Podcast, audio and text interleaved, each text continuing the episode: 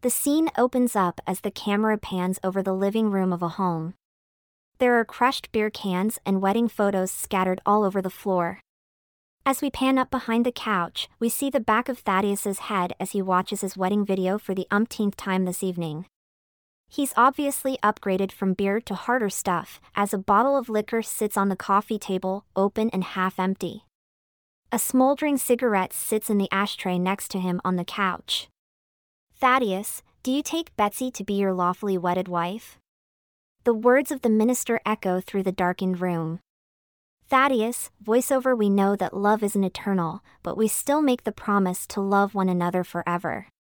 There are only two ways to keep this promise. To make a promise for a shorter amount of time or to end one's life sooner than expected. We see Thaddeus finish a shot and then walks over, and he pushes a bar stool to the center of the room.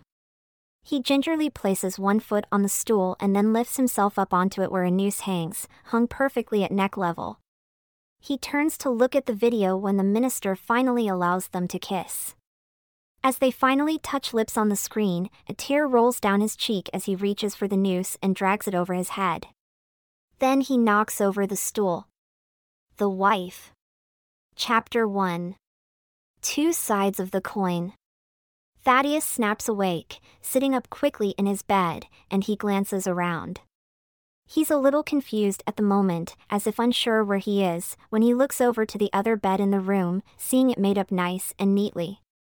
At the foot of his bed, his suit and tie are all laid out, ready for him to put on for another day at work. He breathes a sigh of relief. Moments later, he buttons up his vest as he walks down the stairs to the living room. You woke up early, he says to Betsy, who is at the stove, preparing breakfast as she does every morning. She stirs whatever is in the pot on the stove. I wanted to cook breakfast for you today, Thaddeus says as he walks up to the counter.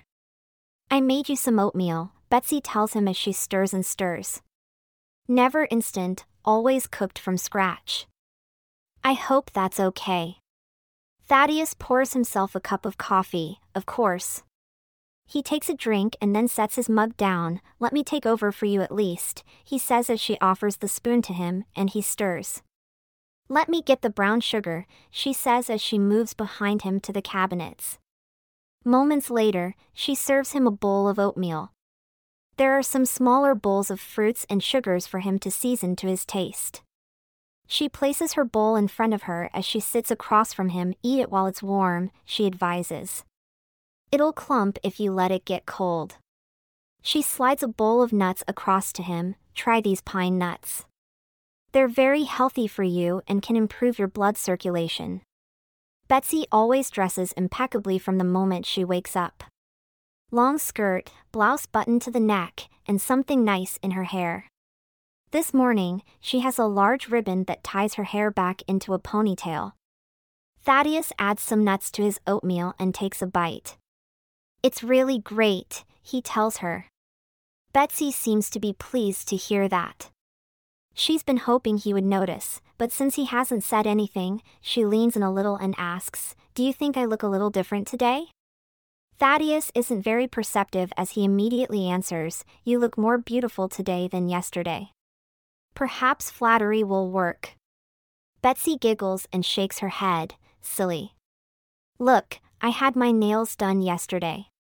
She holds them up so he will take notice. Do you like them? They look great, he tells her. After he finishes his breakfast, she walks out to the foyer, opens the closet, and pulls out his dress shoes. There are actually multiple shoes in the closet, each one with a specific label. Dress shoes. Running shoes. So forth and so on. As she gives him his shoes, she sees his running shoes sitting on the floor. She reaches down and picks them up. Could you at least put your shoes in the closet when you're finished with them? she asks. Thaddeus acts so shocked that he hadn't put those shoes away. I'm so sorry. It must have just slipped my mind. He slips on his dress shoes as Betsy puts away his running shoes. I'll remember from now on, he promises, probably not for the first time. Would you like to come to help at the restaurant today? Betsy shakes her head, there's plenty for this housewife to do right here in the home. It's my job, and I'm happy to do it. He grabs his briefcase and walks to the door, turning back, oh, before I forget. Can you reconsider what we talked about last night? He asks. About the loan. Betsy doesn't offer an answer. Just looks at him with a straight face. Never mind then, Thaddeus says, quickly getting the point. There's a graphic that tells us it's 8 a.m. as Betsy follows Thaddeus down the front steps of the home to his car. Will you be home late again? She asks. Hmm, he says as he turns back to her. Oh, don't wait up for me. I always wait for you. Besides, there's something we need to discuss this evening, she tells him. Their attention is distracted by the couple across the street. It looks like Sierra is heading off to work herself while Emmy is seeing her off. Drive safely, Emmy tells Sierra as they kiss. I'll have dinner waiting when you return. Don't skimp on food to save money, Sierra reminds her. Emmy nods her head, come home early. I will. We can share a bath again tonight, okay? Sierra suggests as she reaches for Emmy's hand and gives it a squeeze. We will see, Emmy teases her. Sierra smirks at her wife, I wanted to give you that massage I owe you. How about you stay home from work today? Emmy asks. Sierra leans in and kisses Emmy again, I'll be home soon. As Sierra gets ready to leave, they notice the couple across the street looking at them and they wave. Betsy and Thaddeus wave back. Thaddeus kisses his wife on the cheek and walks into the garage to get into his car. Sierra is the first to drive off, and Thaddeus gets into his car and finds his neck is itching. He pulls his collar to the side to see that it's red, and he gives it a scratch. He reaches into the cup holder and pulls out a bottle of allergy pills and takes one.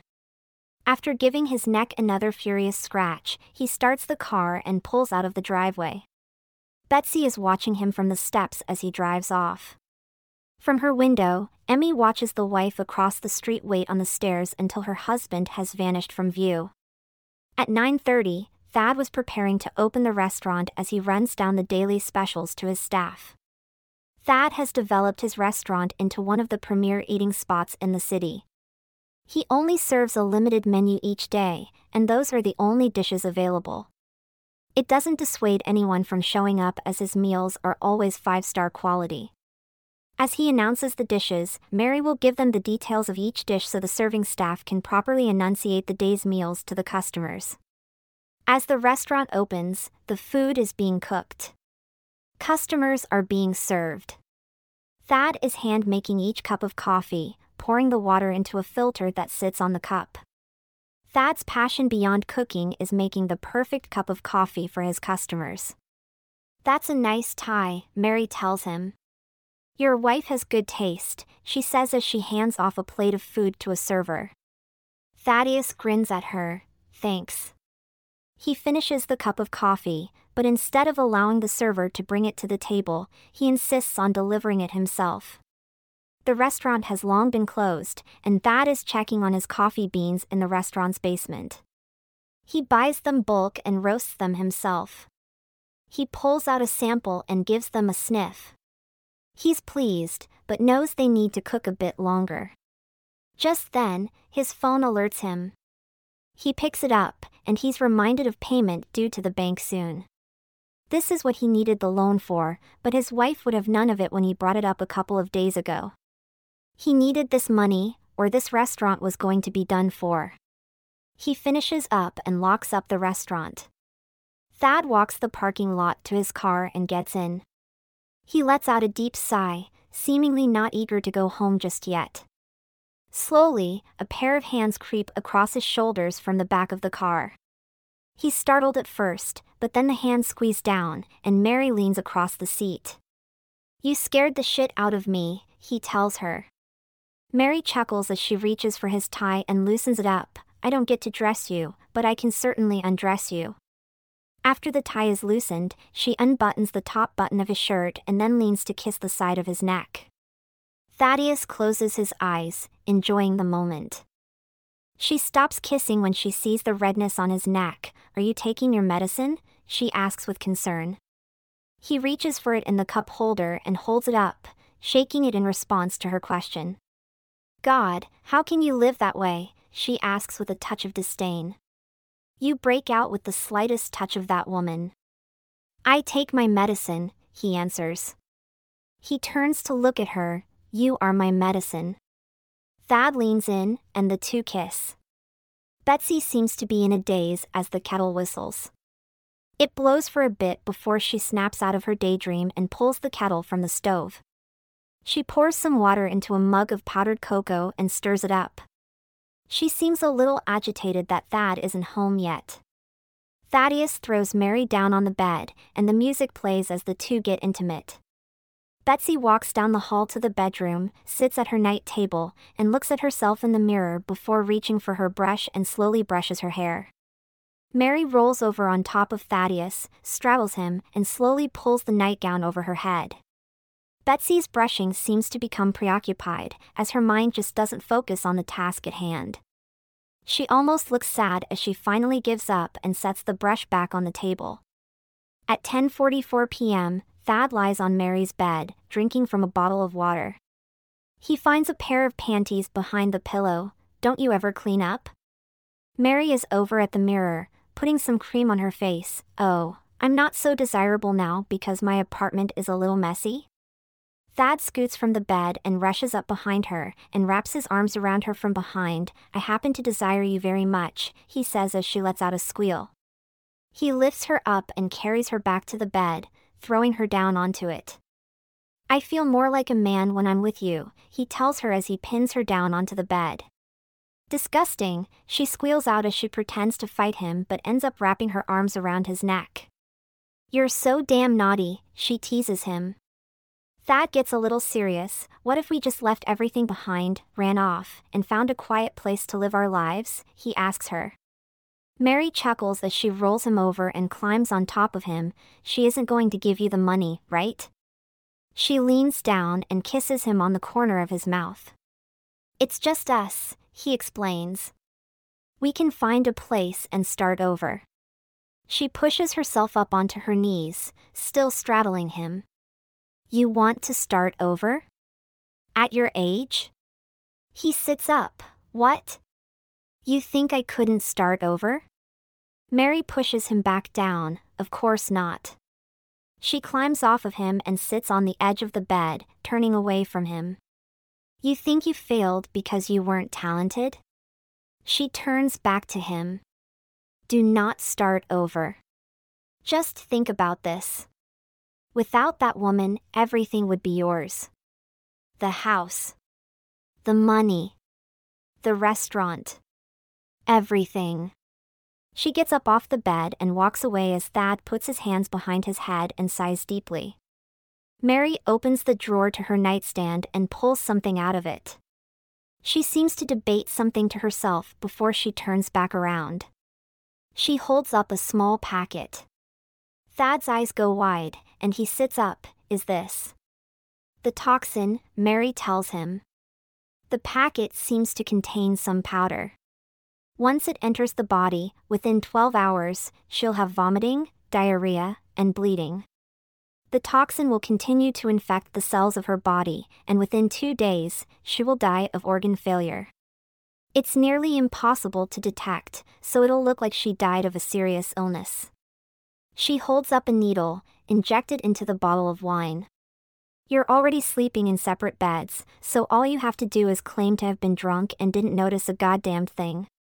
She places the packet and the needle into his hand the morning after she's dead, call the cops, and the rest is history.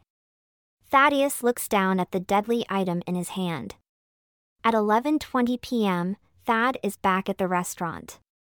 He walks down into the wine cellar and finds the perfect wine for this plan. One she would never suspect. By 11:30, he's pulling into an alley. Mary had gone to the trouble to liquefy the powder into a vial for him. He draws the liquid into the needle and then reaches for the wine. He struggles as he pushes the needle through the cork and then watches as a single drop of the liquid drops into the wine bottle.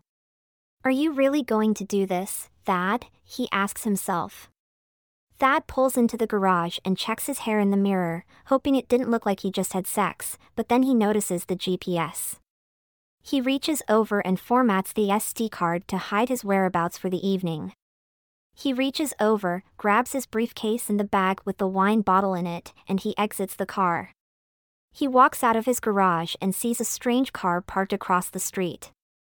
A large bald man is sitting in the driver's seat, and once the man realizes he's spotted, he starts his car.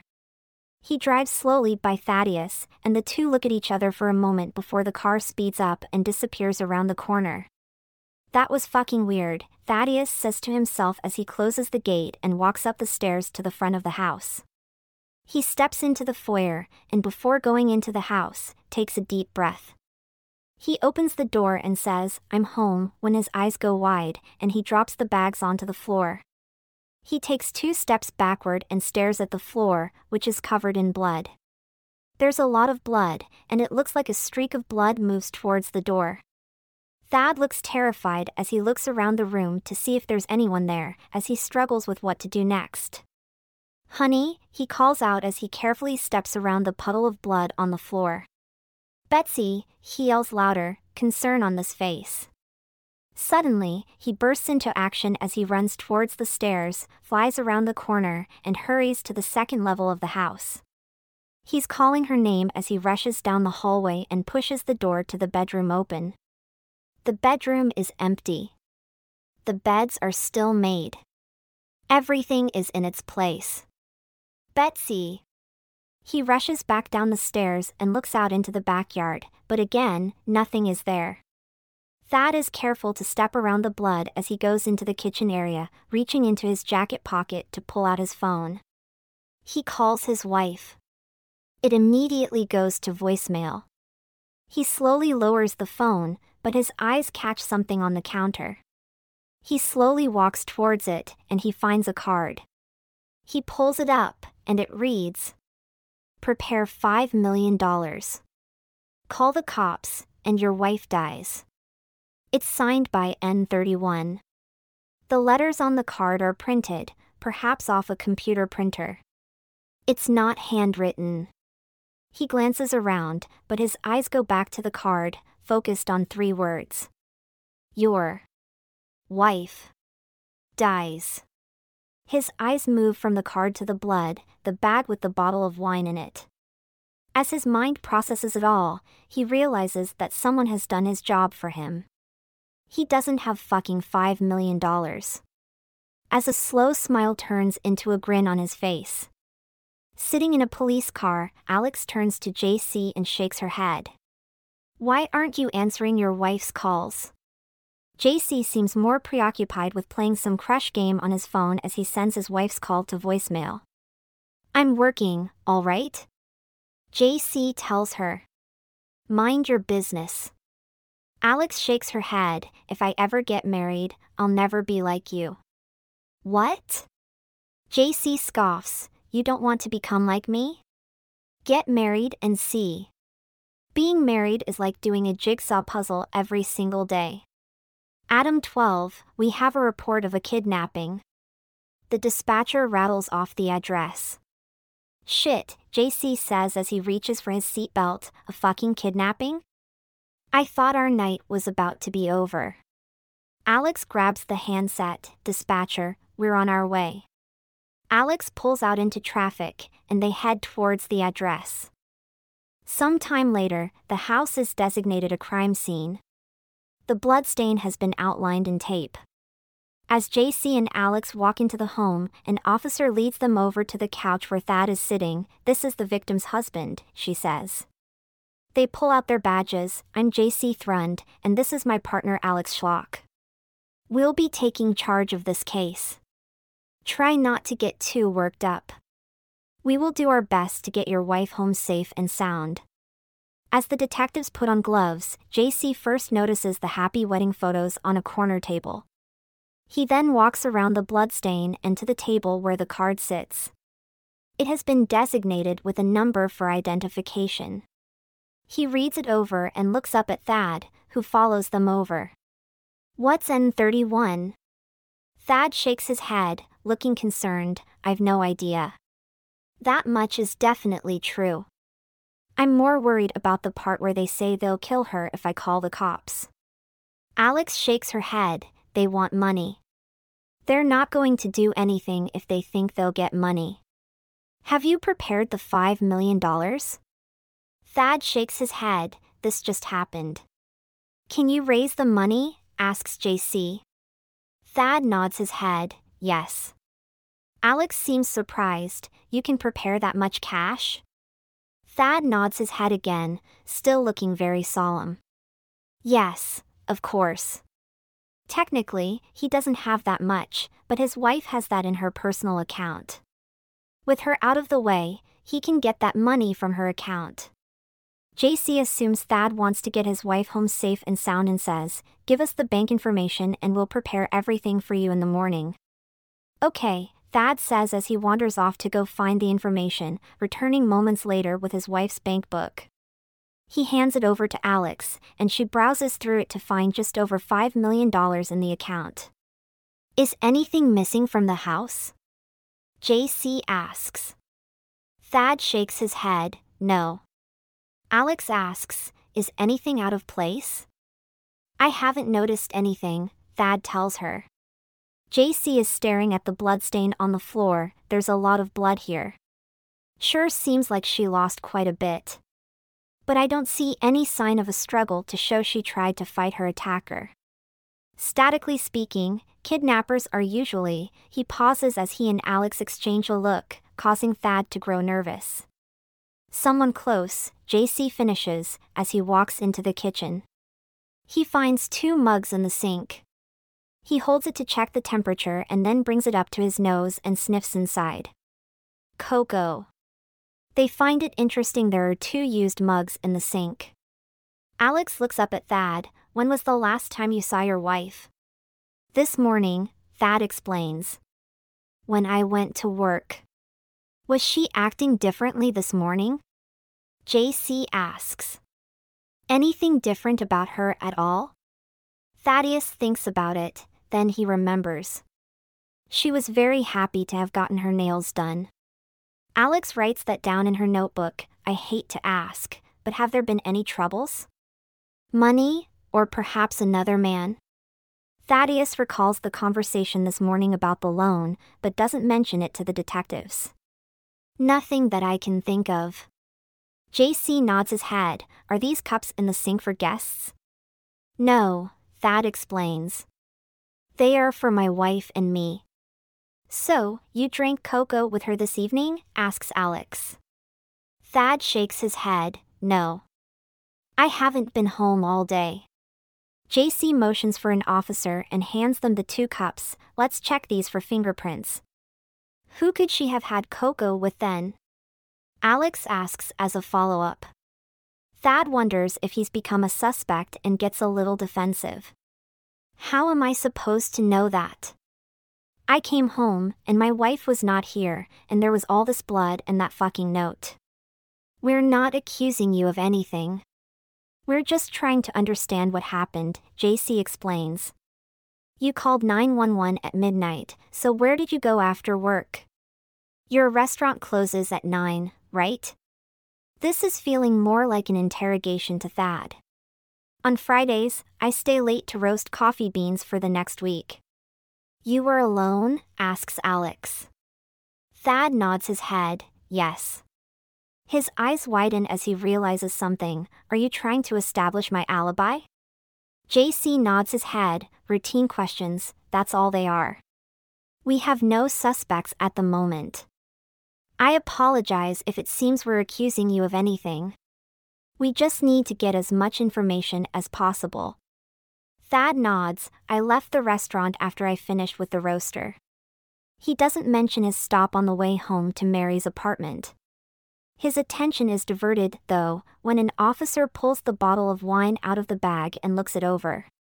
JC notices his distraction and his eyes fall on that officer with the bottle of wine, too. He slowly walks around the counter and to the officer with the wine, let me look. The officer hands him the bottle of wine, and Thad walks over. I had bought that wine for my wife and me tonight. Oh, you two drink wine together? asks JC. Occasionally, responds Thad. JC seems okay with that answer. He places the bottle back into the bag and hands it over to Thad. Here. Thad reaches for it, but JC pulls it back. Oh, I should ask. Was there some special occasion that you bought wine? Thad is stressing out.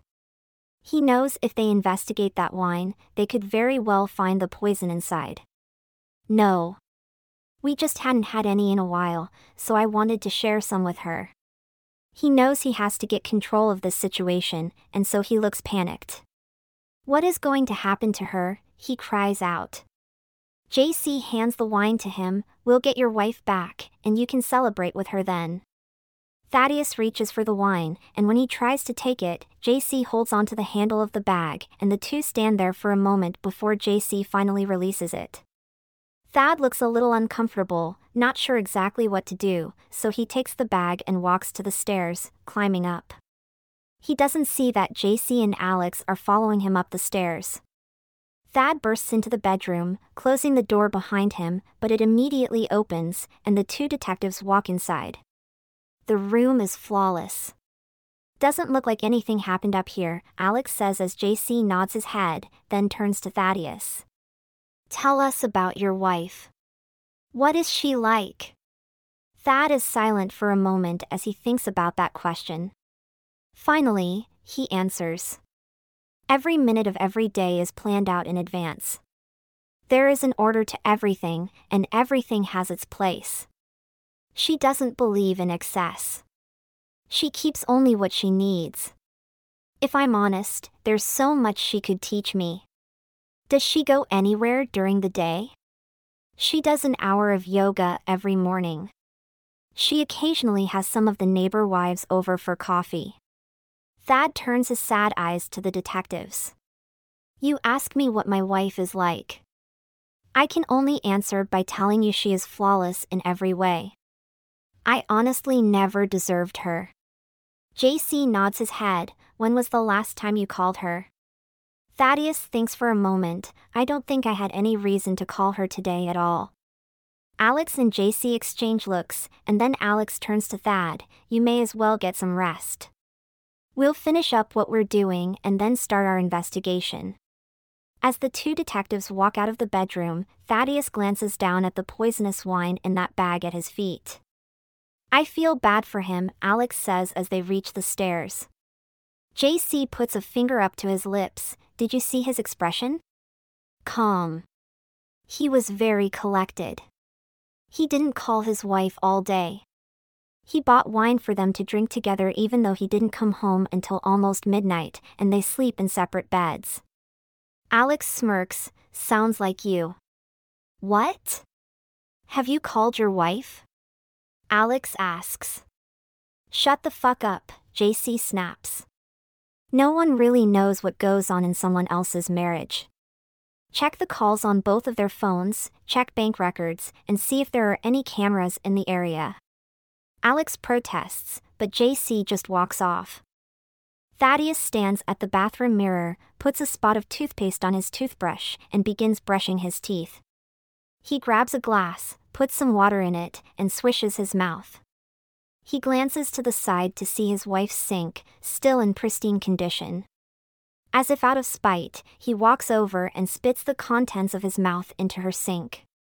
If she were there, she'd quickly clean it up and give him a look.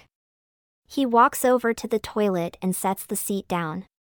He's about to sit to use it when suddenly, he lifts the seat back up and unzips. The sound of his urine splashing into the bowl is heard, again, intentionally defying her. In the shower, he has a large smile on his face as he scrubs his hair with shampoo, the water sending the suds down his body to the drain.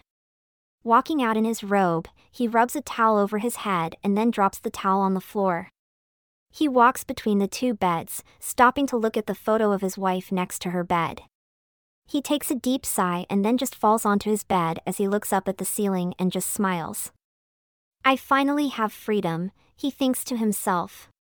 Moments later, instead of going to sleep, he has already drunk several beers and tossed the empty cans around the floor. I've called the cops.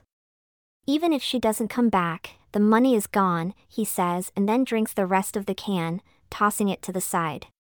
Something catches his eye, and he spins around, thinking it might be her, but there's nothing there. He's getting a little creeped out. The following morning, the knocking on his bedroom door jars Thaddeus awake. JC doesn't bother waiting to come inside as Thaddeus struggles to get to his feed. Before JC can ask his question, he notices the beer cans scattered all over the floor.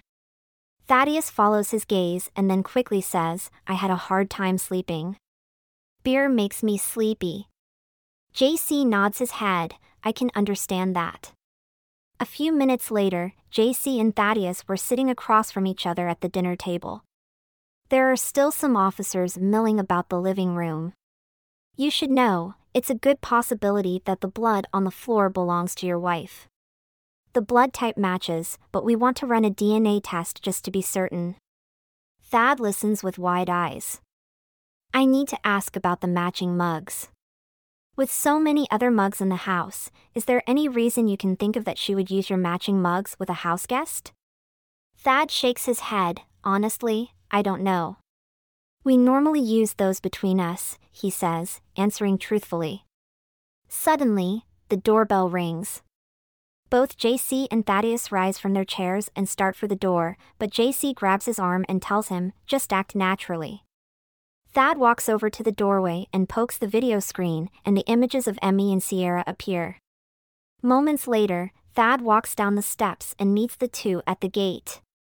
Emmy says, this was delivered to our address by mistake. She hands over an envelope. Thaddeus accepts the envelope, thanks so much.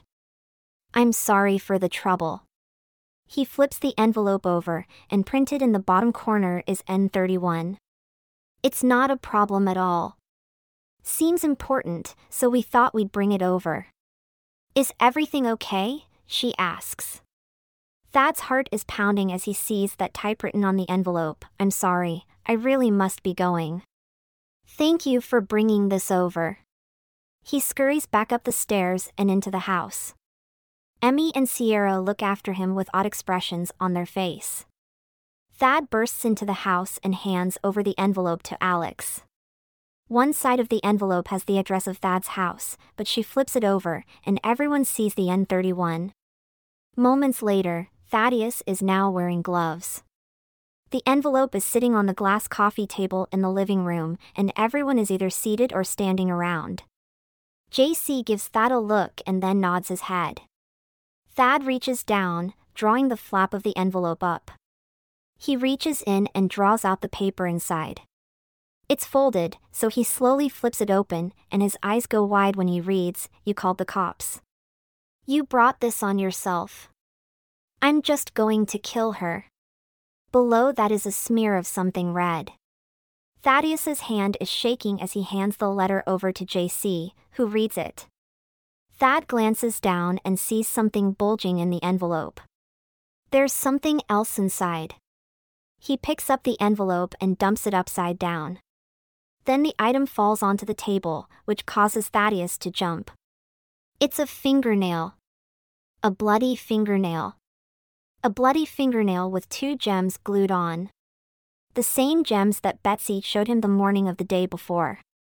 He stammers as he points, My wife, that's my wife's fingernail. That's where the blood on the letter came from. Thaddeus had wanted her dead, but not this way. Not like this. Panic sets in, and JC looks at him, listen. If they kill her, they won't get the money. He looks at the detectives. What if they really killed her? There are real tears in his eyes as he looks back down at the bloody fingernail on the table. Mary is getting concerned. She hadn't heard from Thad all night and all morning. There was nothing on the news. Part of her wonders if he chickened out, giving his wife the poison. On top of that, the staff was here preparing to open the restaurant, and he's not here. He's never late. She sits with her phone in hand, text message up, but decides she better not text him just yet. Your boyfriend hasn't called? Casey asks as she comes out of the kitchen. Mary is still clutching her phone. What? Casey nods to her phone, seems like you're waiting for a text or a call from someone special. You look pretty nervous. You look like you didn't sleep at all. Eyes are a little baggy. Mary rushes over to look at her eyes in the mirror. God. I had a hard time falling asleep and then kept waking up. I'm so damned tired. You might want to touch up the makeup a little before we open, Casey grins. Mary scowls at her playfully, and you better get back in the kitchen before the boss gets here. Casey nods and heads back to the kitchen but can be heard asking, Where is he anyway? He's never late. Before she disappears, the phone rings on the wall. She stops to answer it. Oh, hello, boss. Wait? What? Mary gets curious, and she slowly moves towards the phone. Your wife was kidnapped. Mary's mouth drops open, and her eyes widen. Alex is flipping through some pages and sets them down. Phone records are normal. Nothing at all there that's even remotely suspicious. Alex and JC are back in the car. She's a housewife who does normal and boring things, Alex shrugs. JC sighs and reaches for the door. Well, I guess we gotta go out and ask the neighbors if they saw anything. As they get out of the house, the first neighbor they see is Emmy. Emmy is looking up at Betsy's house. Excuse me, JC asks, startling Emmy out of her daydream. Sorry to intrude. We're with the police. They flash their badges. Emmy's eyes go wide. Oh. I see. We have some questions if you have some time, Alex says. Have you seen anyone or anything suspicious around here the past few days? Emmy doesn't mention that when she saw them the other day and hugged goodbye, Thad's facial expression went from pleasant to disgust. Did something happen? Emmy asks. I typically find that being nosy about someone's private life can often get you hurt. She smiles at the detectives and turns and hurries back up the stairs to her house, leaving the two detectives very confused. JC is very confused at Emmy's words as Alex drives them back to the precinct. Alex must be thinking the same thing because she asks, What exactly did she mean by we'd get hurt? Fuck if I know, JC answers. Alex glances over at him, the husband was full of great things to say about his wife. There's a secondary implication in that statement that JC picks up on, and he just scoffs. That makes him even more suspicious, if you ask me. When a wife is kidnapped, it's normally very difficult for a husband to talk about her. The way he was talking? It was like he was prepared to say those things. Alex changes lanes, perhaps his wife is perfect. JC looks over at her, you get married, and then we'll talk. Mysterious and perfect wives are only found in fiction novels. Speaking of JC's wife, Crystal is shopping at the supermarket. She has all but given up dressing to impress anyone after looking after twin boys who are now tiny little monsters. Her flip flops shuffle along the tile floor as she pushes the basket down the aisle. Her hair is tied up in a ponytail. Strands that didn't get tucked in, fluttering about. She grabs a few things from the shelf and places them in the basket. She tugs at the loose blue sweatshirt that is a few sizes too large. She walks by a sample tray and takes not one but two samples, eating them as she moves on. In fact, she hits every sample booth, eating her fill with free food. She grabs a coffee from a four pack and cracks it open, and begins drinking it as she shops. Walking by the televisions, she stops as she sees a news story about Betsy and her disappearance. Something about this story really draws her interest. Once the story hits the news, the police chief sets up a task force to speed up finding the kidnapped wife. Soon the police are swarming the residence of the kidnapped victim. There is no need to hide her disappearance. Reporters and cameras are all gathered across the street to get the latest on this hot story. Outside of Thad's residence is almost like a circus. JC and Alex push through the crowd and climb the stairs into the house. Social media is booming with comments about what may have happened to the disappearing bride. Most of the comments suspect the husband has something to do with it.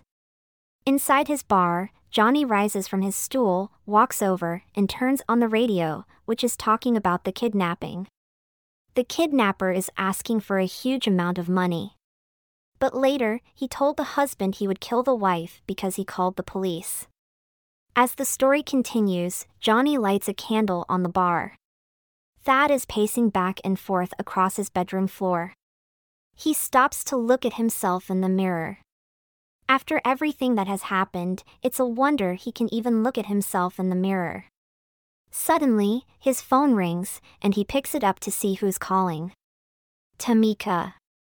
Little Lydia walks out of the restaurant, places a temporarily closed sign on the window, and locks the door as she walks back inside. What the fuck is going on? Tamika asks into the phone, glancing back to see Lydia coming back inside, now regretting using the profanity. She pulls on a jacket. She's just seen the news about her sister in law on the television, and she's very distraught. As Lydia steps into the kitchen, Tamika listens to Thad on the phone Is there anything we can do? I'm shutting down the diner, so let me know if you need us to come. You don't need to shut down the diner. The cops will deal with it, Thad tells her over the phone. Tamika isn't having that, hell no. We're coming over right now. Listen, just go about your life. There's nothing for you to do here. Tamika is nearly in tears. She is super close with Betsy, and this news is devastating to her, and she feels like she should do something. What if something goes wrong? You think I'm not upset about this? I'm stressing the fuck out here, T. Listen, I can't do this right now. I'm hanging up. Tamika hears Thad hang up and plops down into a kitchen chair as Lydia walks over and sits across from her. Tamika cries. She quickly wipes away her tears and looks at Lydia, everything will be all right. Lydia is also getting a bit choked up, Auntie Betsy will come back, right? Tamika has no clue. What if she doesn't, she says, bursting out in tears again. Lydia hops down from the chair and hurries around the table to hug her mother tightly. Meanwhile, JC and Alex are supervising the inspection of Thad's car, still sitting in the garage. The crowd outside has grown so much that traffic is blocked to those who need to drive by. Alex gets a call and answers it, while JC looks on curiously. Are you shitting me right now? she says to whoever called. God damn. She hangs up the phone and turns to JC. Apparently, our victim received a giant inheritance recently. JC nods his head, that explains the $5 million in her account. Not the 5 million, Alex tells him. Apparently, she received $500 billion when her father passed away. She is probably the richest person in the city right now. Wait, what? JC says, with a confused look on his face. Our victim was formerly Betsy Carmichael. JC's eyes go wide, wait. The Carmichael family. As in Carmichael Industries, Carmichael Foods, Carmichael Health. So forth and so on. Correct. She was their only daughter. Her mother passed a few years ago, but her father passed in January. When he passed, she inherited everything. She doesn't have much to do with the day to day running of the corporation, but she is fucking filthy rich. JC snaps his fingers, I knew there was something off about that guy. He's not after the 5 million, but the 500 billion dollars.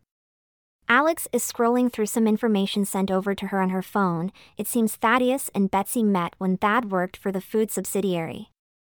Here's the funny thing while she technically is filthy rich, all the corporation profits go to various charities. JC is now completely confused. What? Say that again? The story is that she took $10 million, resigned her position as CEO, and started her own business. There's only 5 million left from that initial 10. That's all there is left to inherit if she dies. That's the money they used to open the restaurant? JC asks. Correct, Alex responds as she keeps reading. The restaurant is bleeding money. It might be a popular spot, but they've gone through $5 million of the 10. They haven't started turning a profit yet. Thad is behind on his loan payments and may lose the restaurant. JC shakes his head, but they have $5 million sitting in the bank. Why take out loans for the restaurant? A couple of hours later, the detectives lead Thaddeus from the home and down the stairs in front of the press and the world. Questions are thrown out by the press, hoping for a soundbite to use. Is your wife alive? Did you have her kidnapped? Are there any leads? Thad pauses before the crowd. Of course, my wife is alive. If anyone knows anything about her disappearance, please come forward. With that statement, he's placed in the back of the police car. What's our boss going to do? asks one server as she watches the news clip on her cell phone. Casey is refilling some of the salt and pepper shakers, all we can really do is pray, she suggests. Why are we not getting the restaurant ready to open? asks Mary as she comes down from the upstairs office. Without the boss, we need to work a little harder to get things ready.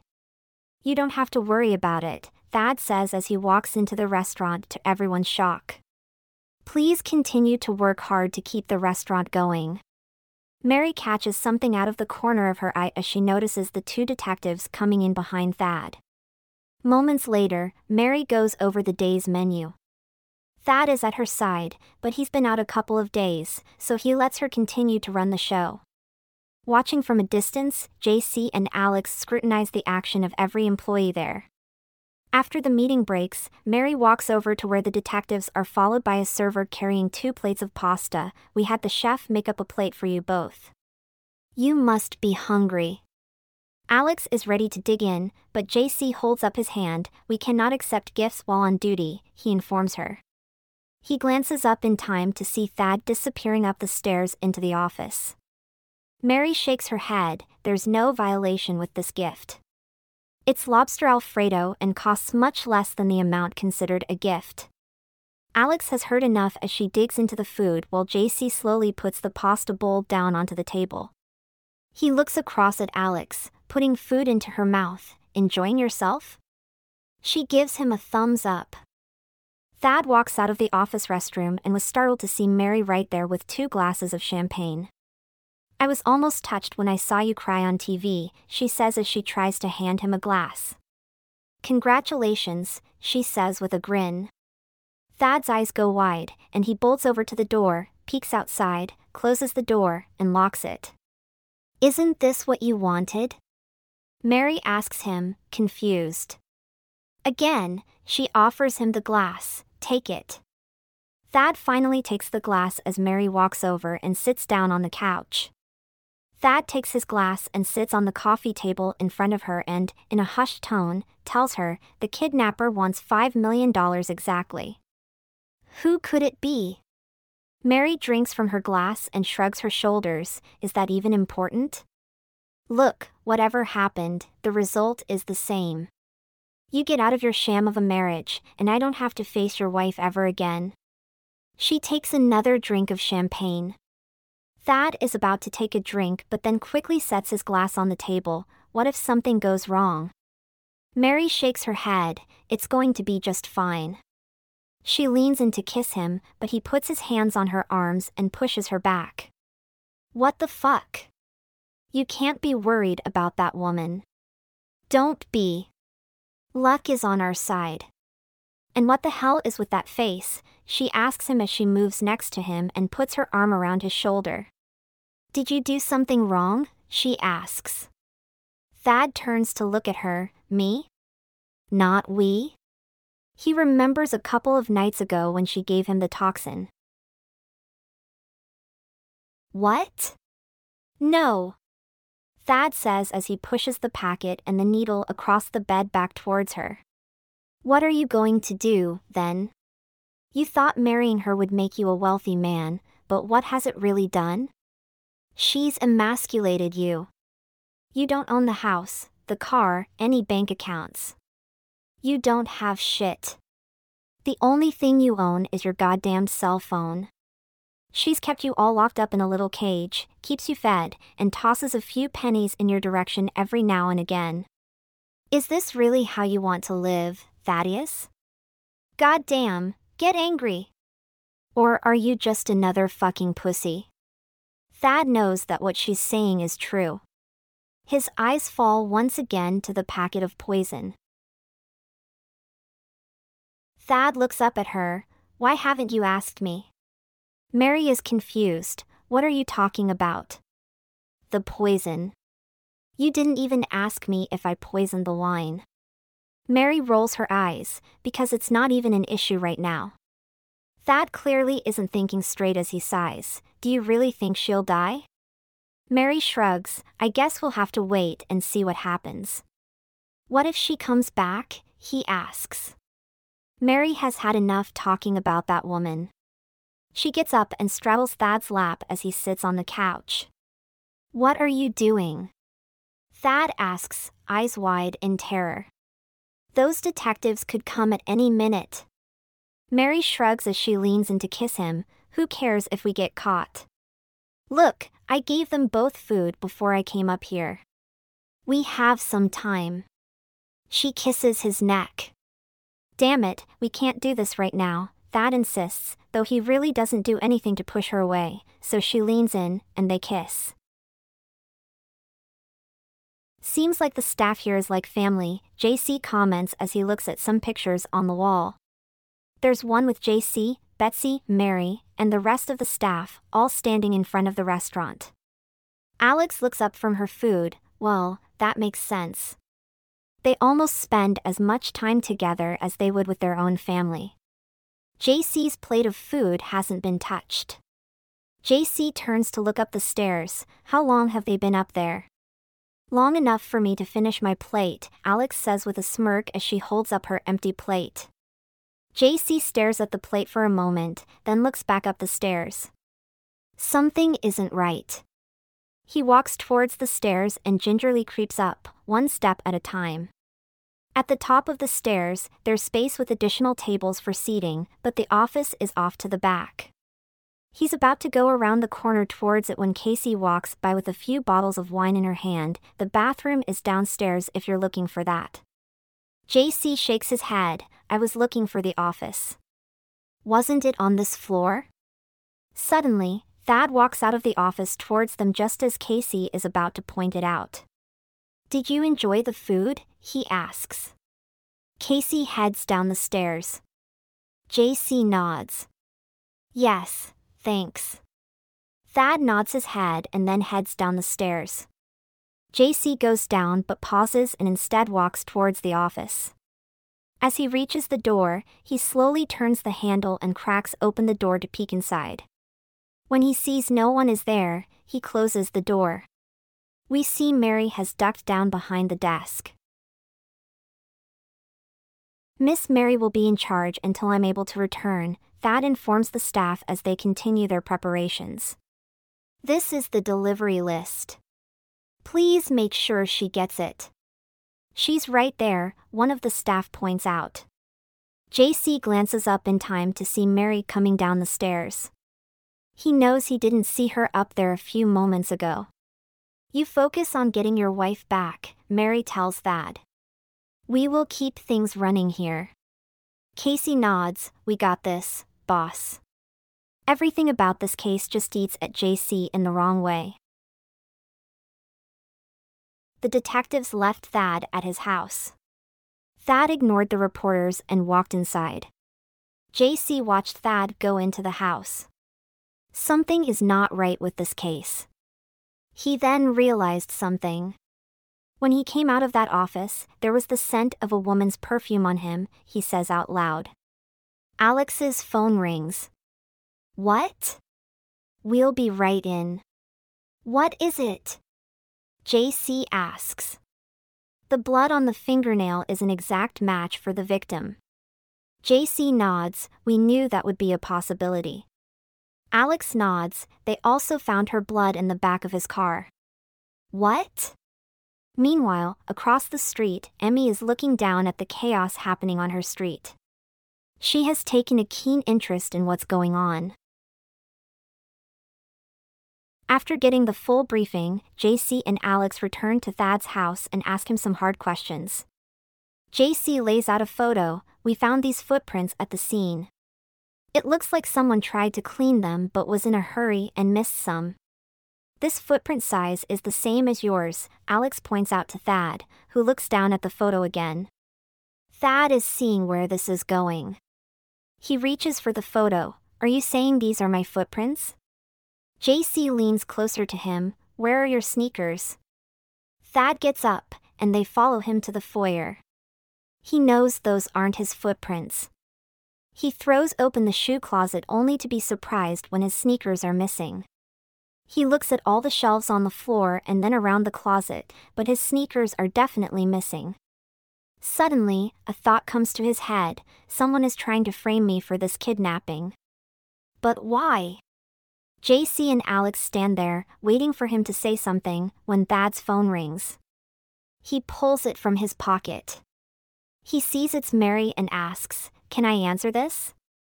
JC nods. Thad excuses himself and hurries back inside, running up the stairs to his bedroom.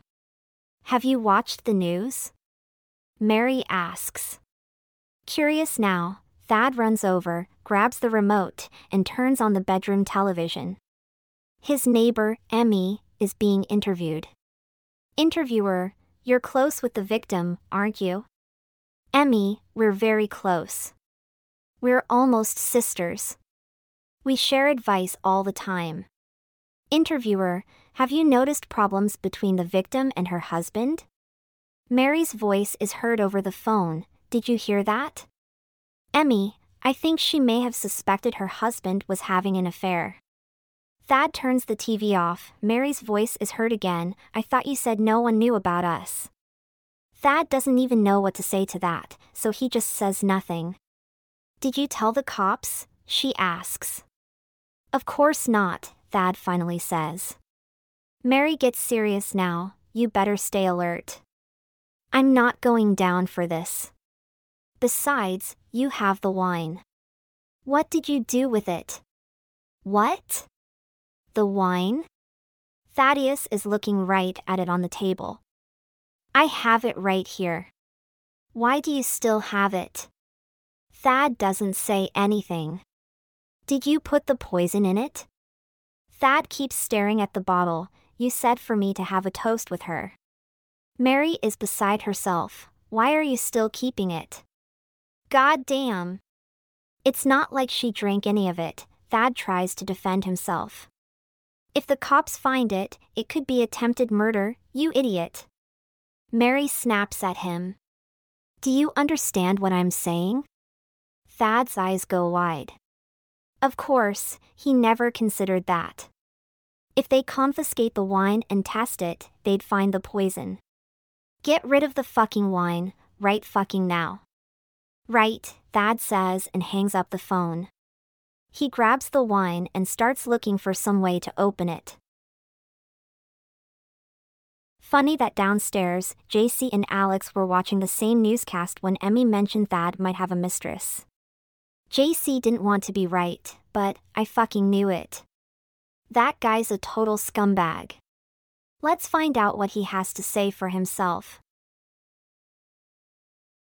Thad finally gets the cork out of the wine bottle. JC is walking up the stairs towards the bedroom. Thad is dumping the contents of the bottle down the shower drain. JC is walking down the hallway that leads to the bedroom. Alex is right behind him. Thad turns on the shower and starts trying to get the red liquid down the drain. JC knocks on the bedroom door. Thad uses a towel to push the rest of the water down the drain. JC knocks again and then opens the door, and the two detectives walk in. Thad is nowhere in sight. Sir, he calls out. Thad climbed out of his balcony window and lowered himself to the ground outside the house. JC and Alex walk towards the bathroom. Thad walks down the stairs to his house. Reporters see him and shout at him. He runs down the street. They try to follow, but he outruns them. Jerry, the same bald headed man from the car a couple of nights ago, is standing there watching him. About an hour later, Thad is standing across the busy business street. He looks across at the big sign that reads simply, Pawn Shop. Inside the pawn shop, Jackson has an eyepiece and carefully examining a string of pearls. The woman on the other side of the glass is impatiently waiting for him to finish his examination, and she's tapping her fingers on the marble counter. Something shiny catches Jackson's eye as the pearls don't seem to interest him. He sticks his head through the hole in the glass that separates him from his customers and inspects the two diamond rings on her fingers. The woman finally sees what he's looking at and removes the rings and slides them over. Jackson obviously doesn't have any air conditioning as the woman fans herself. Can you hurry, please? she asks him. Finally, Jackson nods up at her and smiles, deal. Fine, please hand them over, she says. Jackson pulls back, reaches for an envelope next to him, and hands it over to her through the glass, collecting his earnings jewelry from her. The woman takes a deep breath and breaks the seal on the envelope. As she goes through the pictures, she grumbles, that bastard. There are pictures of an older man with a much younger woman, and they appear to be very close. Thad enters the room, and the woman quickly leaves with the pictures covering her face. As the woman flees, Jackson peeks through and sees Thad, well, if it isn't the famous husband. What brings you here? Thad is looking for a way to get into the room that Jackson is in. How do I get in there? A few seconds later, Jackson opens the door, and Thad comes inside. Jackson puts the jewels in his safe and locks it up as Thad takes a seat. When Jackson turns around, he sees the picture of himself, Tamika, and Lydia. Making sure that Thad isn't watching, he places the photo face down on his desk. Jackson then walks over to a small fridge and pulls out two beers. Joining Thad, he gives him one. As they crack open the beers, Jackson just blurts out, Did you do it? I didn't do it. Thaddeus exclaims to his brother in law. Jackson isn't sure he believes him. His look says as much. I came here because I need your help, Thad explains. Which part? asks Jackson. The kidnapping? The affair?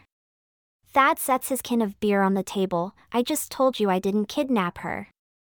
God damn. Seriously. Jackson is trying to read Thad. So, you are having an affair? Thad is about to protest, but he just doesn't have it in him, so he sighs. See? That's why everyone thinks you're a suspect. Jackson explains. I think I'm going crazy, Thad tells him. They had footprints, but my shoes are gone. Jackson leans back and takes a drink from his beer. You're not going to get away with it. You just can't. Thad doesn't want to go to jail. So, what do I do? Jackson is silent for a moment. It's much harder to prove truth than to fake it. Thad sighs. He knows he's doomed.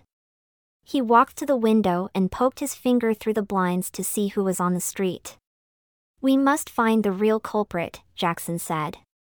Suddenly, Thad remembers the two mugs in the sink. His wife must have had cocoa with someone that night. It has to be someone close to her, he blurts out. She even used my mug. Jackson snickers as he moves away from the window and walks back to sit on the couch. You have mugs with names on them? Perhaps she grabbed it by mistake? Thad shakes his head, you have no idea what she's like. Everything is done with meticulous precision. There is order in everything she does. Perhaps she has a lover, and you didn't know about it, asks Jackson. Thad couldn't even imagine that. It doesn't have to be a man. Wow. For someone who's having an affair, you're awful naive. You can cheat, so she can cheat too, you know? Thad considers it, then shakes his head, no. She's not that kind of person. I'm a private investigator, god damn it. They always say the other can't possibly cheat, but they do, Jackson explains. One thing you have to keep in mind everything is possible. Thad considers it. Perhaps an ex boyfriend or an old colleague? Jackson is back, looking out the blinds into the street below.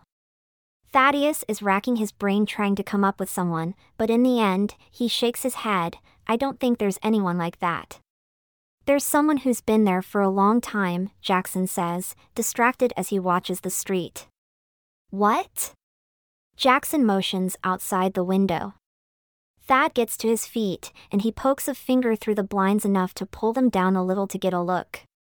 Jerry is out there, trying to look inconspicuous, but Thad recognizes him right away from that drive by the other night. He's not a cop, Jackson has already deduced. Jerry is leaning against a street post when a hand suddenly grabs his shoulder, and as he spins around, he's face to face with Thad. Let's talk, Thad says. Why are you? That's about all he gets out when Jerry pushes Thad's hand off him and runs down the alley. Thad runs after him. They run down a few alleys and back onto a street. Jerry leaps over a turnstile, and Thad is right behind him. Jerry keeps looking behind him to see how close Thad is to him and then runs up some stairs and across an overpass. He cuts down another alley only to slow down when it becomes a dead end. Thad grabs him by the jacket and pushes him against the wall. Who are you? Why are you stalking me? Jerry doesn't even fight him as Thad keeps him pressed against the wall. Calm down, man. Calm down? You're trying to frame me for my wife's kidnapping. Where is she? Thad demands. Jerry just smirks, oh, yes. The wife. Do you really want to know? Thad pushes him again, god damn you. Tell me right fucking now. Jerry shrugs, just ask me what you want to know. Thad's eyes go wide, and he releases the man. He realizes this man knows everything. Is she alive? Jerry scoffs. What would you prefer the answer be? What have you done with my wife? Thaddeus and Jerry are standing at the end of the alleyway. Jerry quickly fires back, I'm looking for her myself. Do you think I took her? Why would I take someone I consider a sister? Thad is confused. Sister? A month ago. Betsy is walking down the street when she walks by a small art gallery. The front door is open, and Jerry is standing inside. He catches Betsy walking by, recognizing her immediately. He steps out of the store, Betsy? Betsy stops walking, and it takes a moment before it dawns on her who this is. Jerry? They both seem very pleased to have found each other. But that was a month ago, Jerry explains to Thad. We saw each other from time to time, but. Have you been to my house? Thad asks. This would explain the second coffee mug that night. Jerry smirks and nods. How dare you laugh at me after you kidnapped my wife? Thad gets angry again. Jerry is much larger than Thad and easily pushes him to the ground. You're a hypocritical son of a bitch, Jerry says angrily. Your wife knows about your affair, you dick. Thaddeus looks up at him with eyes wide. She even knows who your mistress is. We picked back up a month ago when Betsy ran into Jerry. A few days later, they met at a coffee shop. I was shocked at first and then started blaming myself, Betsy admits to Jerry as they sit across from each other. Maybe I pushed him into her arms. Jerry continues to explain to Thad Did you ever think that your mistress has ulterior motives? What were you doing at my house that night? Thad asks Jerry, remembering when he saw him drive by. I was following you. Thad grabs him by the jacket and shakes him. What for? To frame me? You wanted to talk to me about my affair, but you approached my wife. What is your ulterior motive? You may have fooled my wife, but you don't fool me. Jerry lets him grab him for a moment and then pushes him off. I was following you out of concern for her. I've never so much as laid a finger on your wife. But you, you fucking asshole. What kind of man sees his mistress when his wife is missing? You are the worst kind of trash. Even now, you only care about yourself and getting your dick wet. Thad knows he's right. Your wife told me she'd be better off dead. So, you must have been responsible for all of this, and here you are pretending to be innocent. Fuck you, you piece of shit. No. This is all wrong, Thaddeus thinks to himself. He grabs Jerry again. You already had some scheme hatched up when you approached her, didn't you? A quick way to make a buck and then turn around and frame me. Jerry grabs Thad by the jacket. You're not worthy of her. They stand there for a moment before each one releasing the other. Jerry scoffs and walks away. But then he stops. By the way, I wasn't the only one following you that day. Thad hadn't even realized it, but in his subconscious, as Jerry drove by him that night, driving on the other side of the road, he saw Mary drive by. How had he not even registered that until now? He turns to ask something, but Jerry is gone. Thad leans up against the wall, wondering what the fuck is going on with his life right now. He must be guilty. He ran away, Alex suggests as they watch Thaddeus's great escape, all recorded by the press outside. JC shrugs, he's still not answering his phone? It looks like he shut it off. We can't even track him now. JC watches the tiny screen as Thad runs down the street and disappears. Where did you go, Thaddeus? JC leaves the house and walks down to the corner convenience store. He glances up and sees a camera on the outside of the store. A few moments later, he has a bag of chips and a soda in a basket and carries it to the register, his police badge hanging out. Fine. But don't take all day, the cashier tells him. We see JC sitting in the store's back office, watching the camera footage of earlier that day when Thad ran off. He pops a chip into his mouth, then quickly stops the recording. Thad got into a taxi in front of the convenience store. JC walks back to the house, stopping by the police car. JC is eating from his bag of chips, and he glances inside the passenger side and sees Alex sound asleep. He tosses a chip at her, and she snaps awake. It takes Alex a moment to remember where she is. Any word? JC asks. We called his parents, but he hasn't contacted them. Also, nothing from his sister's restaurant, Alex reports. JC nods his head as he grabs another chip, he'll be back. Whether to get money out of her account or to get her inheritance, he'll be back. Do you think he'll run off with his mistress? Alex asks. That thought hadn't occurred to JC, but it was a damn good one. Everyone is out of the restaurant, and Mary has locked up. She turns to the others, thanks for your hard work today. As everyone scatters, someone is watching Mary as she walks down the sidewalk. She walks into her apartment building and up the stairs and puts her key in the lock to her place when a hand touches her shoulder. She spins around in fear, oh my god. The door to her apartment opens, and she and Thad go inside. Thad looks out into the hallway before closing the door. He takes a couple of steps in and then turns back to Mary, and she walks up and hugs him tightly. You know you can't be here now. Thad pushes her away. Are we going to be okay? Mary nods her head, of course. Just stick to the plan. She walks into the kitchen and places her purse on the table. She's tired. The plan? Thad wonders out loud. He walks into the kitchen after her. Mary? Why did you follow me that night? Mary's eyes widen. She hadn't realized he'd seen her. She turns around, all smiles. Why wouldn't I? I was worried about you. We see Thad get into his car that night, and Mary is watching him from the doorway to her apartment house. She followed him to the store where he purchased the wine. She followed him to the alley, where he injected the wine with the poison. She followed him to his house, where he carried the bag of wine from the garage up to the house. You didn't think I could handle it? he asks her. Mary gives a little pout and approaches him. Of course, I knew you could handle it. Then she grins, I didn't realize things would get so messy.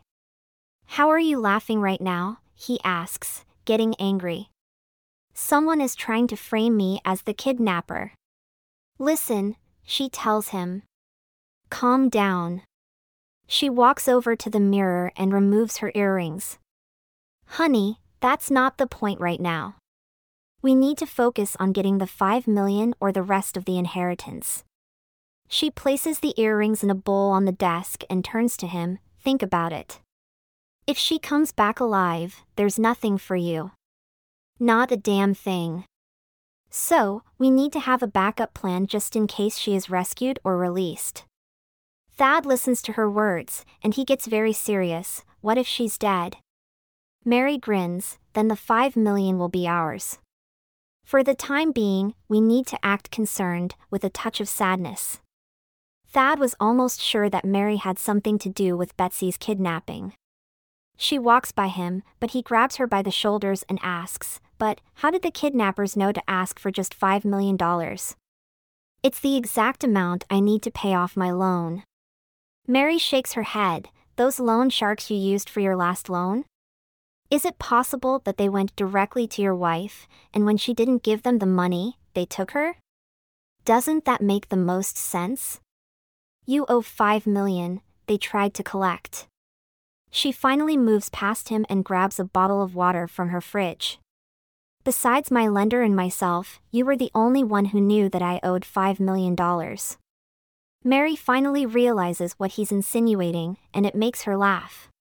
Laugh out loud. She turns to face him. If I were to kidnap that bitch of a wife of yours, why in the fuck would I give you poison to kill her? She's no longer laughing. In fact, she's a little pissed. You need a scapegoat.